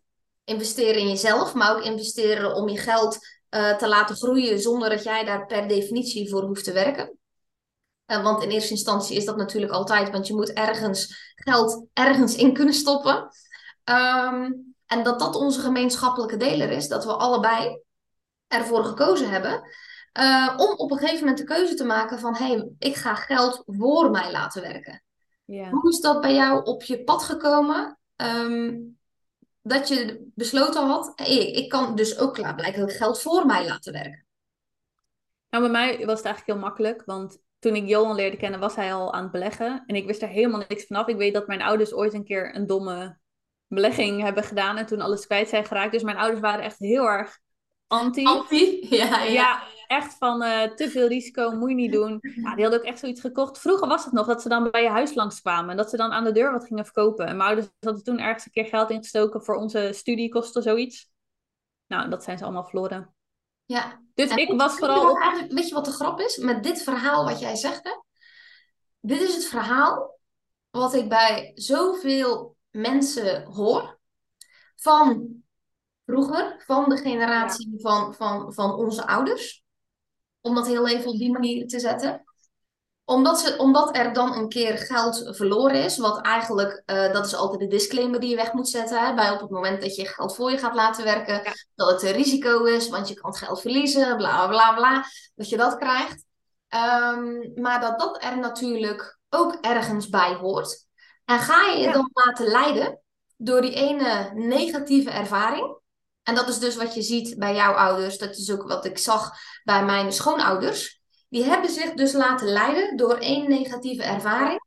Omdat dus de money mindset of de mindset in zijn algemeenheid. Uh, want ik vind het altijd interessant dat veel mensen money mindset wegzetten van gewone mindset. Want uiteindelijk draait het om tekorten. Of dat het over geld gaat of over andere zaken. Uiteindelijk is het de hele mindset die in het tekort zit. Um, waardoor daar dus dan mee gestopt wordt. Ja, en ook denken van het is dus alle, alles op één hoop gooien. En iedereen op één hoop gooien. Ja. ja. Dus dat, dat was ook heel erg wat ik dan meekreeg. Van oké, dat moet je dus niet doen. Dat is allemaal gevaarlijk. Dus mijn ouders waren ook altijd dat ze dan aan Johan vroeg. Ja, maar want die zeiden dan op een gegeven moment van... Maar willen jullie het niet proberen weer? En dan denk ik mee. En dan heb je iemand naast je. Nou, absoluut niet. Allemaal vinden ze doodeng. Maar goed, dat, hij liet mij wel inzien. Vanuit zijn werk ook. En ook gewoon zijn eigen ervaring. Van ja, oké, maar als je een leven wil creëren wat anders is dan het gebaande pad, waar je dus niet gelukkig van wordt, dan hebben we daar wel geld voor nodig. En dat we op een gegeven moment, ja, dan ga je dus ook weer boeken lezen, ook heel veel over geld aan het werk zetten, money mindset. En dat je dan ook ziet van, ja, hoe dom het gewoon eigenlijk is, om het maar zo te zeggen, als je niet je geld gaat beleggen. Omdat het op je spaarrekening altijd minder waard wordt, maar ook omdat je nooit uit, die, uit dat leven kan stappen, dat standaard leven. Kijk, sommige mensen willen dat misschien niet, maar als je dat wel wil, heb je gewoon geld nodig. Ja. Zo, simpel, en, zo simpel is het. Ja, eigenlijk wel. En dat was voor mij echt die eye-opener. Dat ik dacht, oké, maar we hebben dus eigenlijk ook geen keus. Als we een bepaald leven willen creëren met een bepaalde vrijheid, ja. dan hebben we geld nodig. En dan moeten we ons geld aan het werk zetten. Ja. En dan is dat, daar zit misschien een risico bij. Maar het risico om het niet te doen en uiteindelijk een leven te leven waar ik niet gelukkig van zou worden, was voor mij veel groter. Ja, en ook de vraag is natuurlijk uh, uiteindelijk, wat is risico? Hè? Ja, nou ja, kijk, nu denk ik ook, het risico is groter om het op je spaarrekening te laten staan, maar daar verlies je gegarandeerd geld met deze inflatie. Ja, ja, maar dat is, dat kan jij zeggen met jouw perspectief. Dat kan ik ook zeggen met mijn perspectief. Maar klaarblijkelijk is dat perspectief dus, uh, uh, heeft niet iedereen dat perspectief, waardoor nog steeds heel veel mensen hun geld op de spaarrekening hebben staan en het daar laten staan. Ja. Heb jij een idee um, wat voor um, um, belemmeringen of overtuigingen daar zitten, waardoor mensen ervoor kiezen het nog steeds daar te laten staan? Ja, nou wat wij heel veel terugkrijgen is dat mensen angst, bang dat ze in het verkeerde stappen. Dus dan willen ze graag, dan komen ze dus bij ons omdat ze dus eigenlijk iemand willen die dan meekijkt. Te weinig kennis, dus het wel aan het werk willen zetten. Niet weten hoe ze dat moeten doen, te weinig tijd. Ja. Dus ook gewoon, er zijn zoveel mogelijkheden en opties. En ik heb niet de tijd om dat allemaal uit te zoeken. Dus ik wil eigenlijk iemand naast me die me daarin begeleidt en die het behapbaar voor me maakt. Ja, ja. en of dus gedoe. Gedoe, ja, precies. Ja, komt zoveel bij kijken, je moet zoveel doen. Ja. Ik denk, en, en ik denk ook, ja, angst is natuurlijk, het, daar zit vooral het stuk mindset, belemmerende overtuigingen. Ja. Dus het is een stukje praktisch van gewoon geen tijd, of het is gewoon, kost me tijd, het is gedoe, eh, ik heb de kennis niet, en een stukje angst, de belemmerende overtuigingen. Ja, ja. Terwijl inderdaad op het moment dat je hulp vraagt, ehm, en eigenlijk is het heel easy als we het hebben over hulp vragen en daarvan, goh, bij wie ben je dan het juiste adres?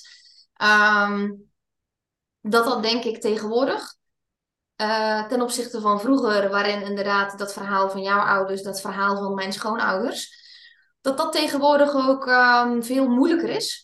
Ja. Her en der natuurlijk uitzonderingen, want dat kan nog steeds in de crypto-wereld. Is het ook gebeurd natuurlijk met de exchange met de FTX. Uh, dat, dat is mijn wereld, om het even zo te zeggen. Dat is natuurlijk niet jouw wereld. Uh, maar uiteindelijk binnen, binnen de beleggingswereld uh, zijn daar ook honderdduizenden verhalen over dat dat natuurlijk ook zo is. Ja. Um, ik zou bijna willen vragen, hoe zou je dan kunnen weten wat een goed bedrijf is, een goed mens is waarin je dat zou kunnen doen. Maar ik ga niet uh, stellen, omdat uh, er eigenlijk maar één antwoord is. En dat antwoord is, is dat je uiteindelijk nooit zekerheid hebt in je leven. Nooit. En dat je er comfortabel mee moet zijn. Uh, dat je in het oncomfortabele zit.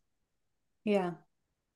En wat ik, wat ik denk dat ook heel veel mensen moeilijk vinden, nu je dit zo zegt, ze hebben dus niet dat goede perspectief. Mensen weten niet wat er mogelijk is en dan voelt een risico heel groot. Ja. Of het oncomfortabele voelt dan heel eng. Maar op het, op het moment dat je weet van oké, maar als ik die stap zet, wat misschien voor nu even spannend is, maar dit staat er allemaal tegenover, ja, ja. dan is het die stap wel waard. Maar als mensen niet weten wat er mogelijk is, ja, ja. Dan, dan is het heel moeilijk om risico te nemen. Ja, precies precies. En ik geloof uiteindelijk, en dat hoor ik ook bij jou, dat, dat uh, weet ik ook vanuit mijn eigen verhaal, is dat uiteindelijk Johan heeft jou daarin, jouw man heeft jou daarin, uh, omdat hij uit die wereld kwam, heeft hij jou in daarin uh, de helpende hand gegeven. Bij mij was het met Marvin ook. Wij kwamen samen in die crypto-wereld terecht. Hij was uiteindelijk degene die dat mega interessant vond en hij dacht, ik ga me daarin verdiepen. Maar uiteindelijk zijn de Johannetjes en de Marvinnetjes hebben ook weer helpende handen gehad, waardoor zij ook weer daarin terecht zijn gekomen en ga zo maar door. Dus moraal van het verhaal is dat je dus hulp nodig hebt. Je hebt een ander nodig om deze stap te kunnen maken.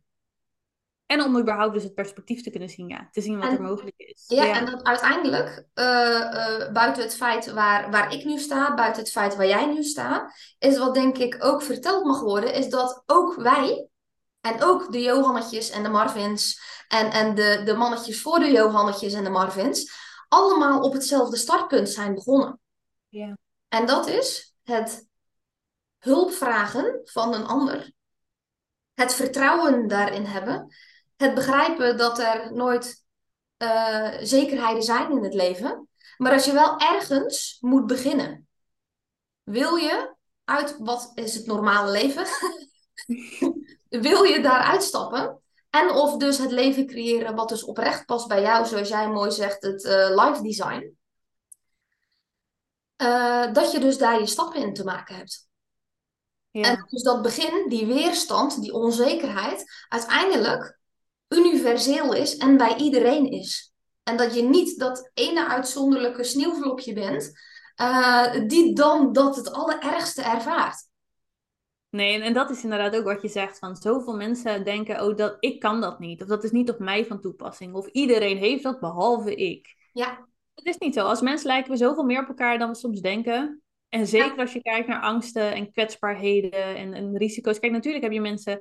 De een neemt, neemt makkelijke risico's dan een ander. Maar dan nog zijn er miljarden mensen die net zo erin staan vaak als jij. Ja. Het is gewoon een kwestie van hoe ga je daarmee om... in plaats van hoe laat je er tegenhouden. Ja, precies. En dat is hem uiteindelijk, hè? perspectief. Hoe ga ja. je uh, wat wel in plaats van wat niet? En wat voor mij uiteindelijk een hele leuke uh, vraag was, eh, en ik ben ook benieuwd hoe die voor jou eh, eh, was, is dat wat mij ook heel erg hielp op een gegeven moment van oké, als ik dan heel erg voel, net zoals jij, van hé, hey, dit kan het niet zijn, maar wat dan wel? Daarin je antwoorden in beweging vindt, learning by doing, experimenteren. Dat er dus op een gegeven moment ook een punt komt van oké, maar wat heb ik nu eigenlijk echt te verliezen?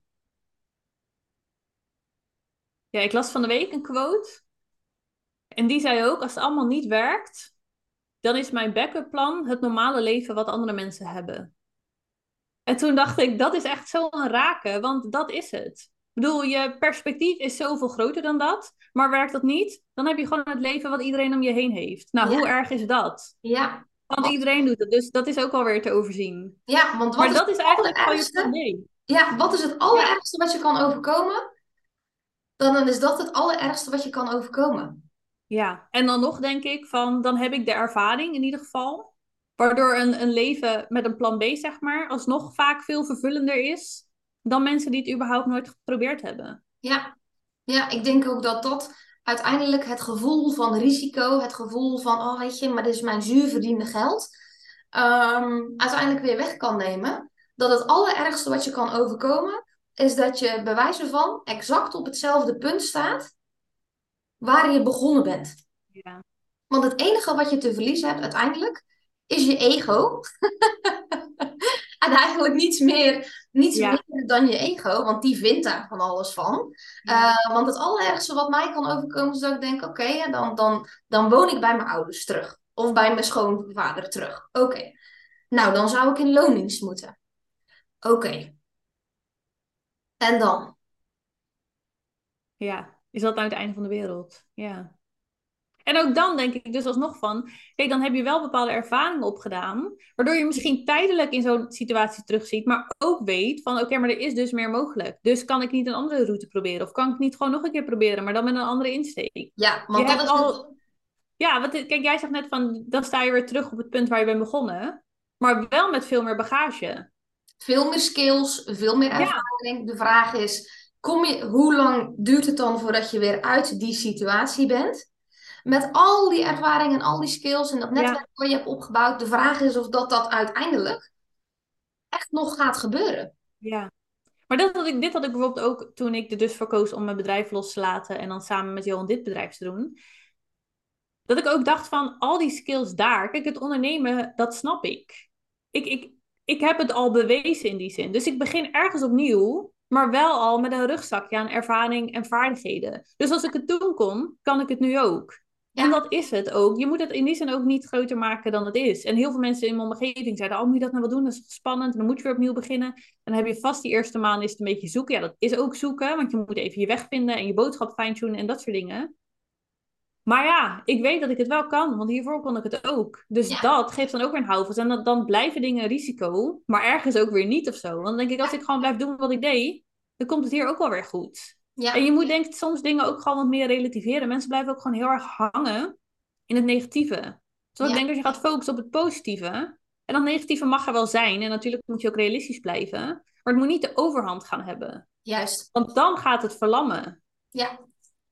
Terwijl je juist dat enthousiasme wil vasthouden. Die motivatie. En de drive. En de ja. enthousiasme. Ja, precies.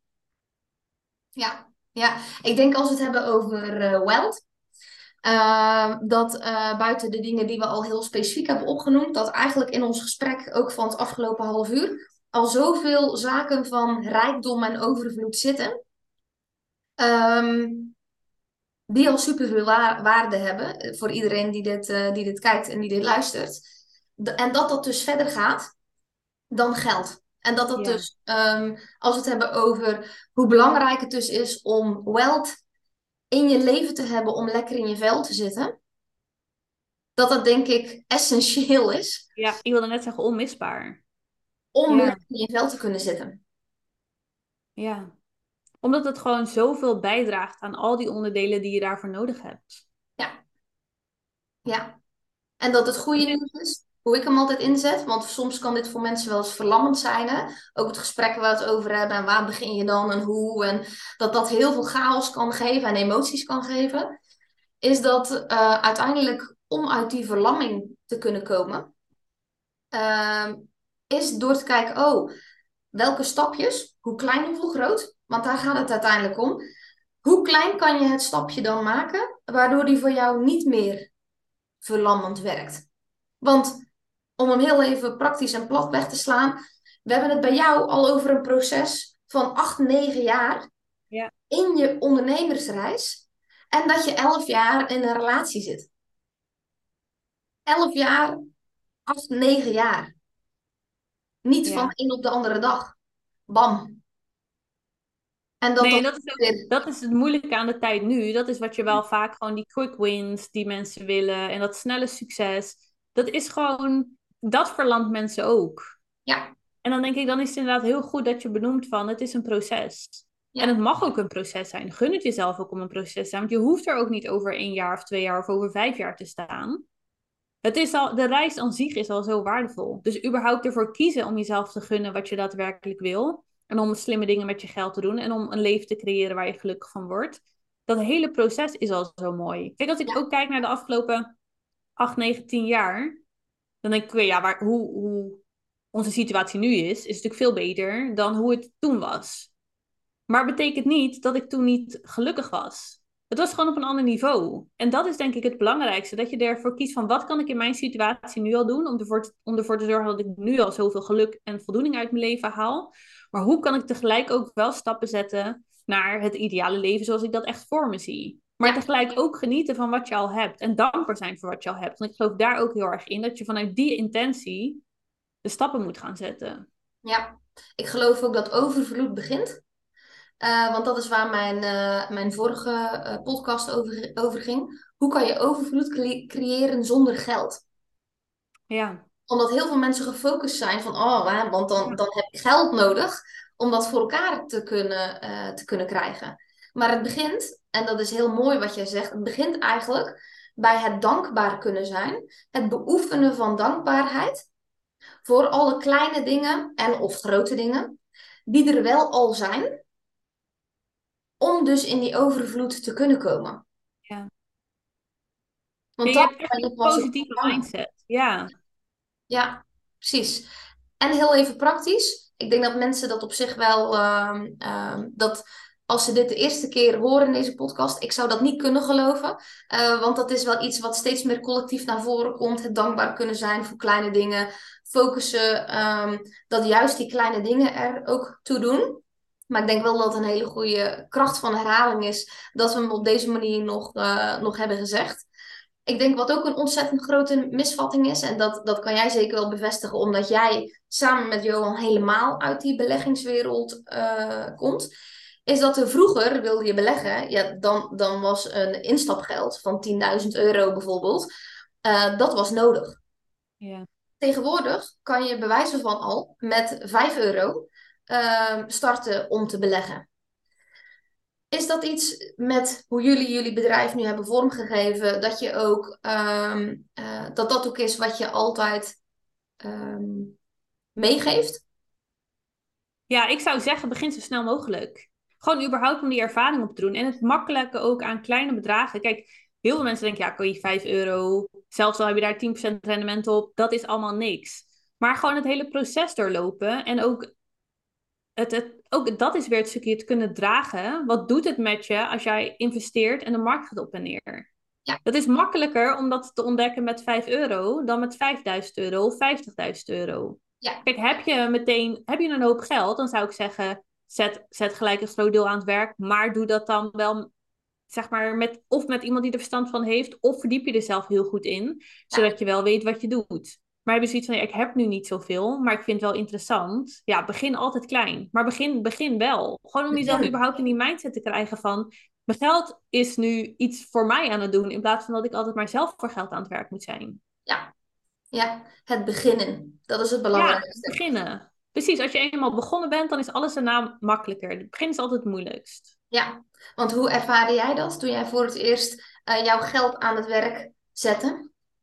Ja, ik werd er heel enthousiast van. Maar ik ben iemand die heel veel risico neemt. Dus ik, heb, ik, ik had nooit heel veel angsten met dat ik dan, al zou ik alles kwijtraken, ik zou er wel heel oké mee zijn. Dus ik had het gewoon vanuit huis dus meegekregen van, oh, dat is heel risicovol. En daardoor gewoon nooit over nagedacht. Maar toen ik dus het nieuwe perspectief kreeg van, oh, dit is heel veel mogelijk. Dan kan ik ook gelijk heel makkelijk zeggen, oké, hup, gooien we er een smak geld tegenaan en we zien wel waar we dan eindigen. Ja. Dus ik heb dat niet per se heel moeilijk gevonden. Ja, ja eigenlijk goed, door, door je persoonlijke ontwikkeling uh, en in die mindset al heel veel ontwikkeling gehad hebben.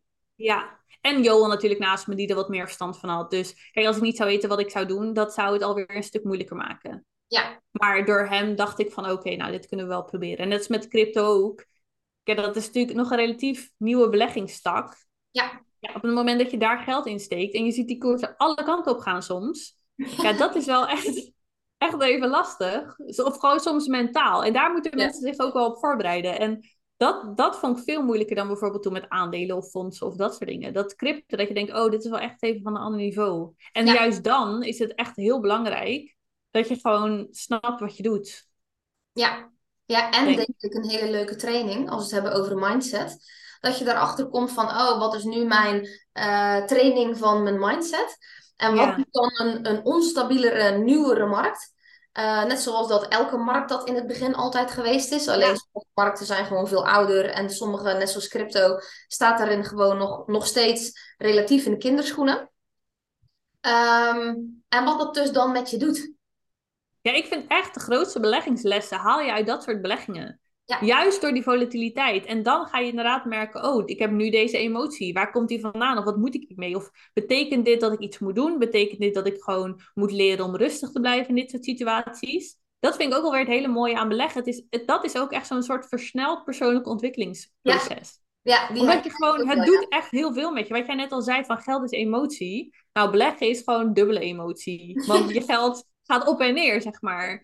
Dus het is gewoon keer tien. Ja. Dus, en dat, maar dat is echt heel leerzaam als je daarvoor open staat. Als je ook inderdaad de tijd wilt nemen om dan te denken van... oké, hoe ga ik hier dan goed mee om? Wat, wat laat ik het me ook doen? Ja, als je daar in jouw eigen proces naar kijkt... Ehm, ehm, en wat dat dus doet op je, je staat van zijn, op je staat van het lekker in je vel zitten.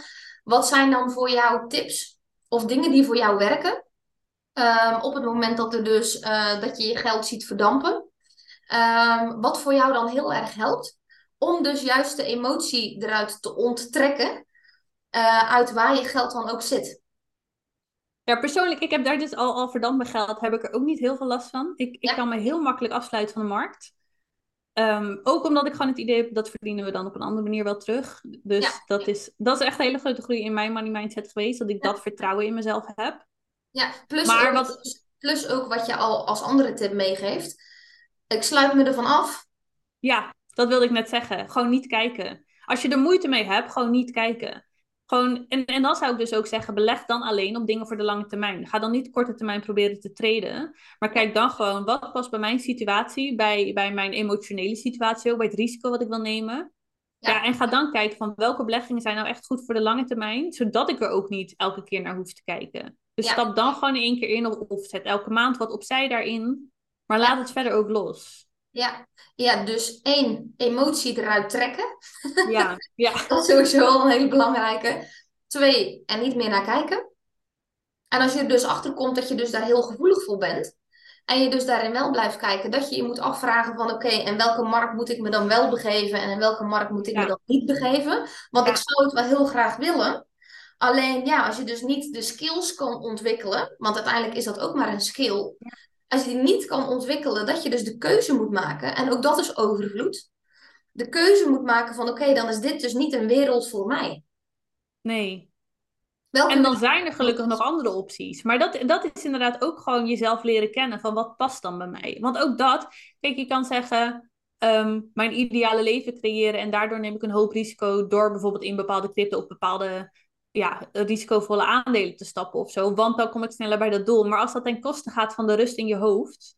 Of de vrede die je voelt in je hart. Dan denk ik, dan kan je alsnog niet je ideale leven creëren. Want dan kost het je juist iets in plaats van dat het je wat oplevert. Het is heel belangrijk dat je ook dingen kiest die gewoon aansluiten bij wat jij uit het leven wil halen. En, en hoe jij zelf in het leven staat en wat je belangrijk vindt. Ja, en dat is heel mooi wat je nu zegt, want zo maken we de cirkel uiteindelijk eigenlijk helemaal rond naar het begin van uh, de opname van deze aflevering. Dat uiteindelijk het lekker in je vel zitten, ook in overvloed, juist de innerlijke rust is. Ja, dat moet altijd de basis zijn.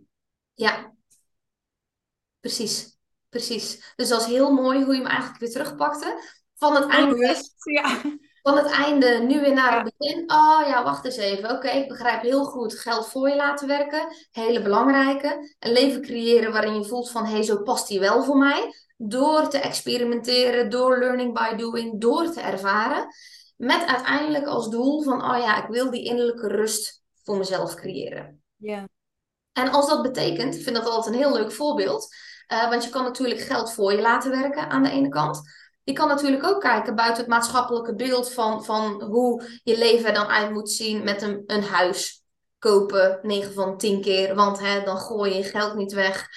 Um, met twee auto's voor de deur, uh, twee fulltime banen, et cetera, et cetera. Dat uh, een andere, wat ik ook altijd een hele uh, bold move vind, is niet alleen geld voor je te laten werken, maar bijvoorbeeld ook de keuze te maken ga ik minimaliseren? Ga ik ten opzichte van hè, wat is normaal kiezen wat past nu bij mij? En word ik nu bijvoorbeeld heel gelukkig om uh, in een huisje te wonen op de camping waarin ik midden in de natuur woon? En word ik daar heel gelukkig van, waardoor ook mijn lasten eigenlijk gelijk huppetee met de helft naar beneden gaat? En kan ik ook op die manier daarnaar kijken? En ook dat is een bepaalde mate van overvloed. Ja. ja, en ook ingaan tegen wat we leren in de maatschappij. Want we worden natuurlijk heel erg aangespoord aan alle kanten om maar te consumeren. Ja. Maar, en heel veel mensen stellen dus meer geld ook aan meer spullen of beter of luxer. Of, maar dat hoeft helemaal niet. Meer geld kan ook inderdaad betekenen minder. Maar dan bijvoorbeeld beter of kwalitatiever. Ja. Het is, het is, dat vind ik ook het mooie aan, aan eigenlijk dat hele ja, het echt hele gesprek wat we nu hebben, dat het, het komt allemaal neer op wat wil jij? Ja.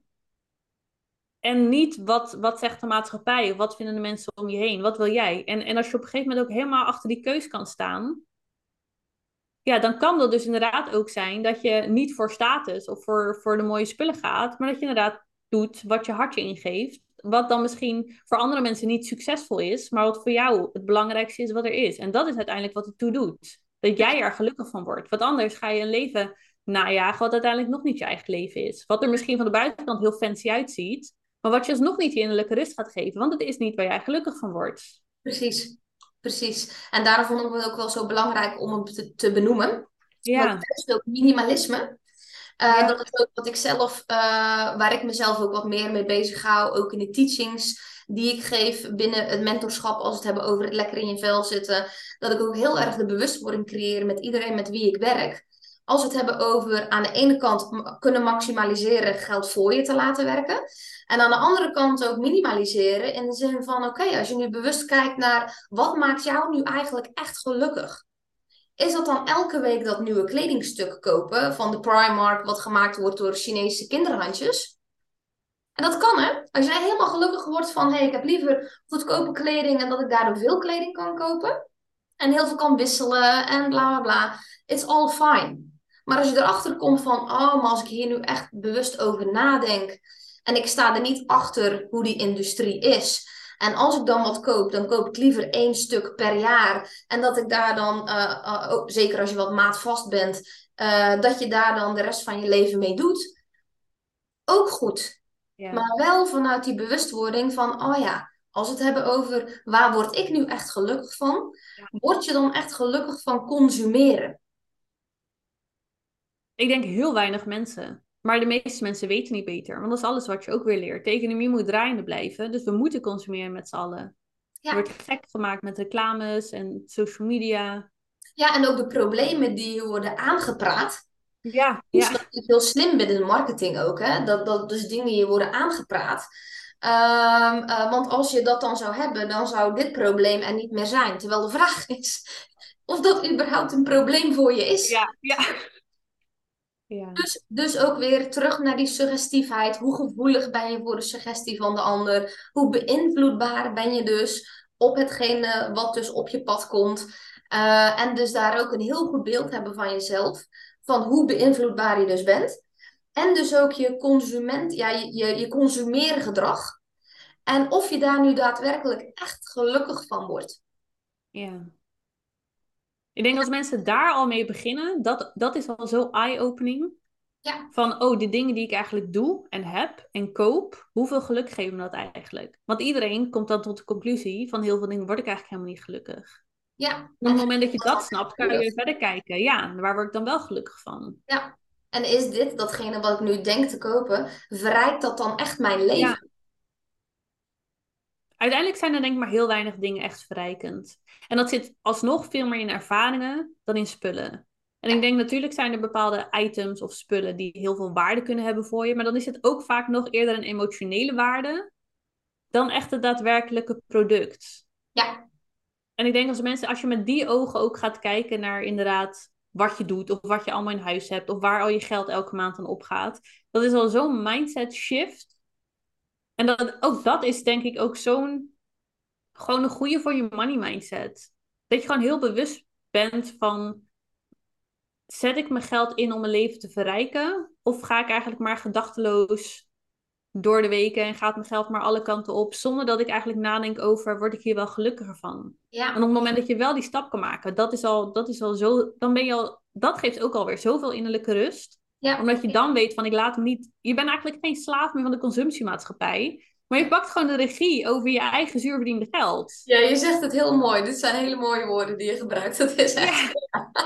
maar dat is het echt. Zoveel mensen zijn gewoon slaaf geworden van, van heel hoe de maatschappij is ingericht. En dat, dat kan je mensen ook niet kwalijk nemen. Nee, Want je wordt, er, je wordt erbij doodgegooid. Wat we, hier moeten zeggen.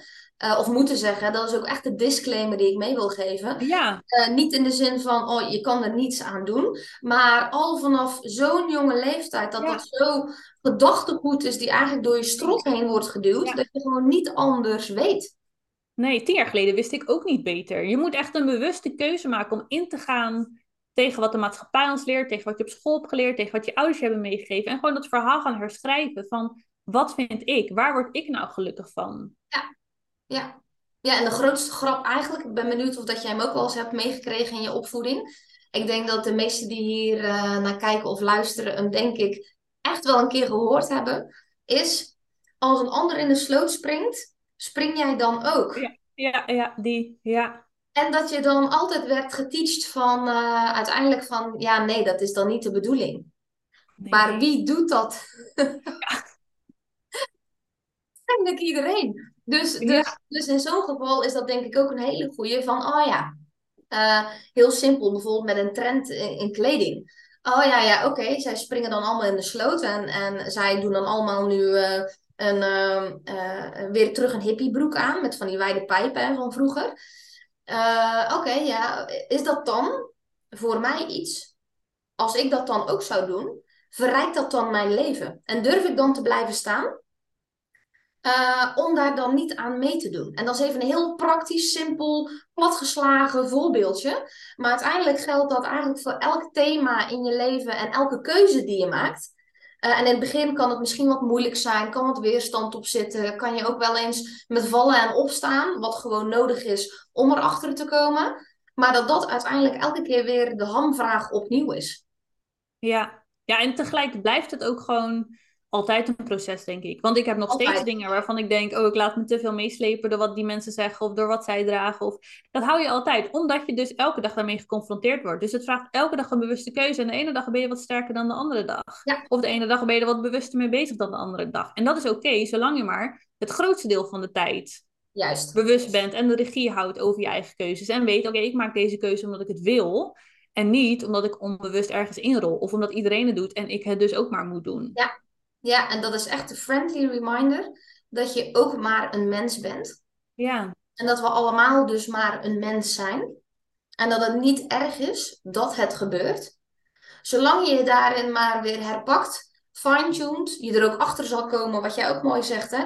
Wat waren je prioriteiten tien jaar geleden? Wat zijn je prioriteiten nu? En de levensfase waarin je in zit, wat vind je dan nu belangrijk ten opzichte van misschien over vijf jaar, over tien jaar, als er ooit kinderen komen, wat gaan dan je prioriteiten worden? En dat het ook heel logisch is, dat dus in de levensfase waarin je zit, dingen die je tien jaar geleden had bedacht, ook weer kunnen shiften en ook weer kunnen veranderen. En dat je daar ook oké mee mag zijn, dat dat dus ook weer verandert.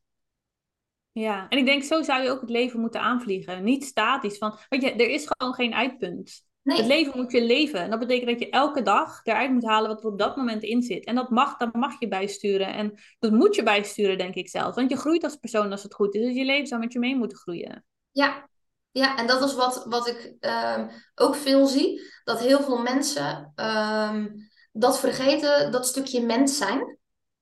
En oh ja, wacht eens even. Oh ja, ik ben ook een mens. Ongeacht welke expertise en ongeacht hoe uh, veel mensen dat je kennen, ja of nee. Ik had er toevallig in Londen nog een post over gemaakt. Is dat heel veel mensen uh, op het moment dat je je kop boven het maaiveld uitsteekt. door bepaalde statements te maken, dat mensen een bepaalde visie van je hebben. En dat jij het dan allemaal op orde hebt. En dat jij dan altijd die keuzes zou maken.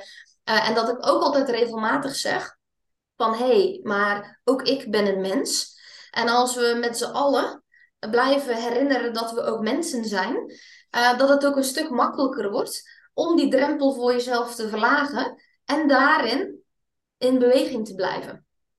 Ja, ja. En ik denk die, dat stukje menselijkheid, dat is sowieso goed om de wereld in te brengen. Ja. Ook, zeg maar, richting elkaar, maar ook inderdaad richting jezelf. Dat je het jezelf gunt om gewoon mensen te zijn. Want dat is uiteindelijk wat je bent. En dat is uiteindelijk wat we allemaal zijn. En soms zegt de wereld misschien, of die creëert een beeld van anderen zijn verder dan ik, of beter dan ik, of die doen het allemaal beter, of anders, of wat, wat dan ook. Maar uiteindelijk, wat we net ook al zeiden, we zijn allemaal hetzelfde in de basis. Ja. En een beetje compassie voor jezelf en ook weer die, die zelfliefde en dat, die zelfwaarde, die is zo belangrijk. En dat begint met inderdaad accepteren dat het goed is waar je nu staat. Maar dat het altijd beter kan, dat je altijd weer betere keuzes mag maken. Het kan altijd. Het kan altijd beter. Ja.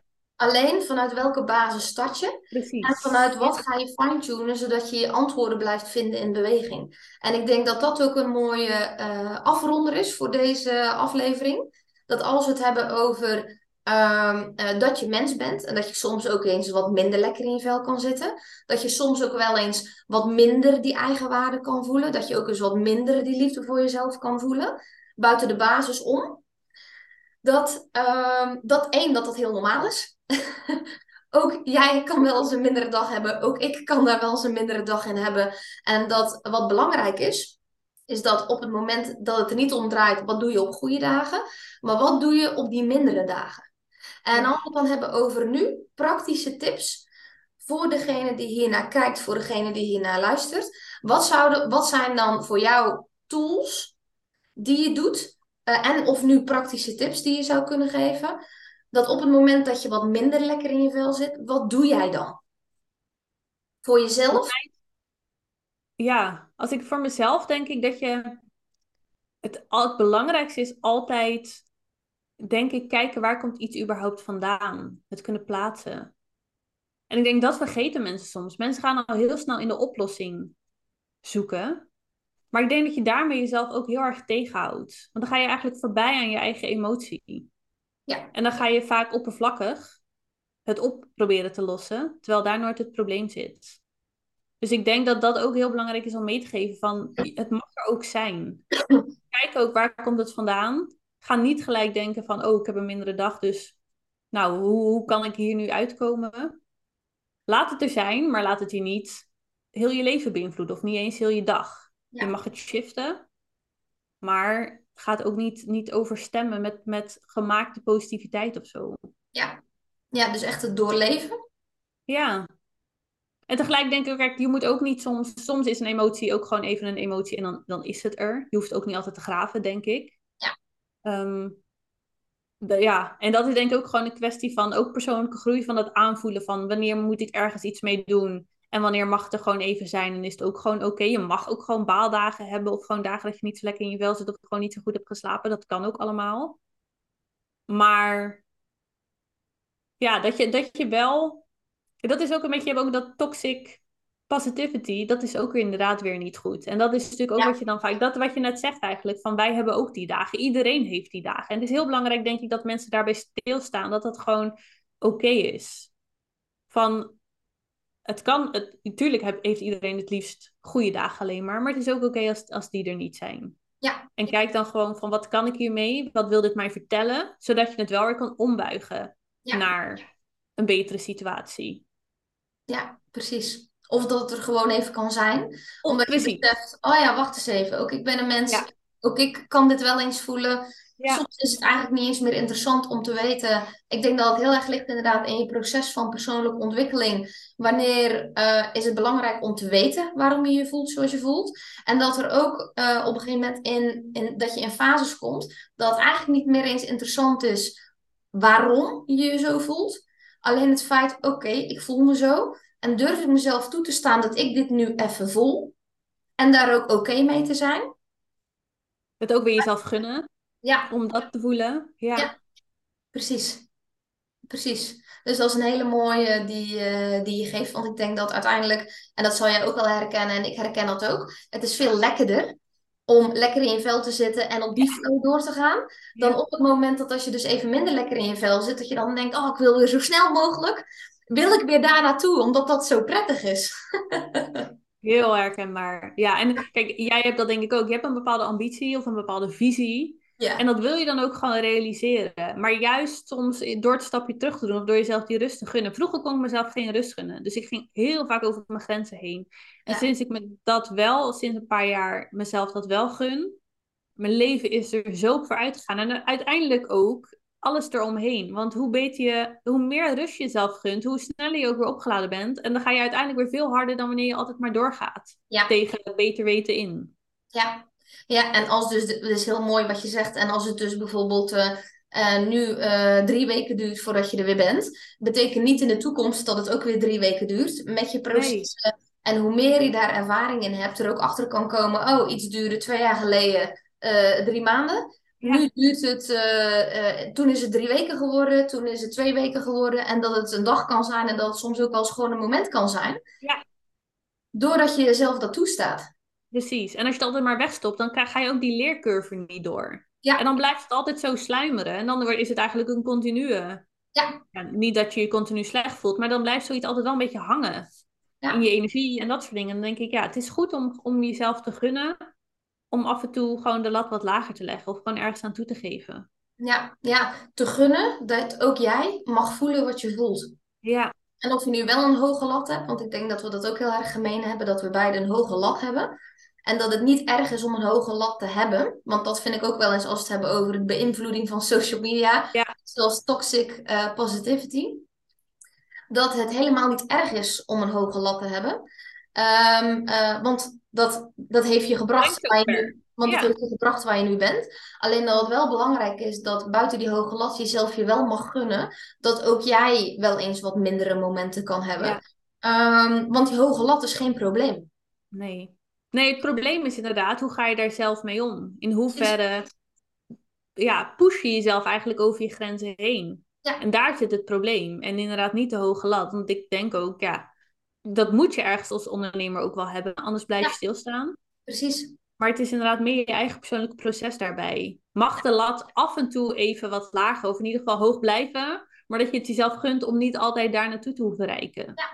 Ja, precies. Mooi. Ik kan niets anders meer zeggen dan dat ehm, dit volgens mij een hele mooie, waardevolle aflevering is geweest. Eh, en dat ik jou heel erg wil bedanken voor je tijd. Ja. voor je aandacht, voor alles wat je hebt gezegd. Want ik denk dat er heel veel mooie dingen zijn gezegd, die denk ik ook nog wel eens waard zijn om nog eens een tweede keer te luisteren, om misschien nog eens een derde keer te luisteren. Omdat sommige dingen zo van waarde zijn die even bezinkingstijd ook nodig hebben. Maar dat één ding zeker is, dat het lekker in je vel zitten echt draait om innerlijke rust hebben. En dat overvloed veel verder gaat dan alleen geld. met alles wat we daarin hebben gezegd, dat je heel mooi je, je, je goudklompjes eruit kan halen van wat dan allemaal overvloed is, wat wealth is. En dat uiteindelijk, als je daarnaast je geld voor je kan laten werken, uh, dat dat een hele slimme, een hele slimme keuze zou zijn. Uh, want dat uiteindelijk iedereen uh, een Johannetje en een Marvinetje nodig heeft in zijn leven. Uh, en dus ook een Tarinda nodig heeft en dus ook een Melanie nodig heeft. Om daar dus ook weer op verder te kunnen borduren. Ja. En ja, ik denk dat dat, uh, dat, dat super tof is. Jij ook bedankt. Vond het erg leuk om te doen dit. Ja, ik heb ik denk inderdaad dat we er iets moois van gemaakt hebben. Ja. En rest mij niets meer om te zeggen uh, tegen degene die dit luistert van... Um, ik hoop dat je er heel veel aan hebt gehad. Ik denk ook dat je er heel veel aan hebt gehad. Schrijf voor jezelf heel eventjes op voordat je nu stopt met deze aflevering. Wat nu jouw allergrootste eye-opener is van deze aflevering. Zeker op het moment dat je nu stopt en weer doorgaat met waar je was. Neem even dat momentje voor jezelf om echt even op te schrijven van wat was voor mij nu die grootste uh, eye-opener, grootste inzicht, het grootste doorbraak uit dit gesprek. Die je graag wilt vasthouden, waar je wellicht je stappen in kan zetten. Ik denk ook dat het heel inspirerend is om sowieso ook Tarinda te volgen op Instagram. Uh, en Johan en Tarinda natuurlijk ook samen te volgen op Instagram. Ik zal ook in de tekst hieronder zal ik er ook heel even bij zetten wat de Instagram is, zodat je ook daarin hun kan volgen. Want social media, de positieve zijdes daarvan is dat je juist op die manier je kan omringen met inspirerende mensen die het op de manier doen die het bij hen past. Dus uh, doe dat ook vooral. Uh, en als laatste wat ik wil zeggen is, uh, vergeet ook vooral niet deze aflevering om daar vijf sterren aan te geven. Want het was echt wel, ik ga hem gewoon suggestief erin zetten. Het was gewoon een vijf sterren aflevering. Zorg er ook voor dat je zeker die review achterlaat op Spotify. Dat je op YouTube ook zeker een likeje eraan geeft. En dat je abonneert om zo je perspectief te kunnen vergroten, in het lekker in je vel zitten en op welke manieren dat het allemaal kan. Um, en dan zien we elkaar weer of horen we elkaar weer in de volgende aflevering. Doei!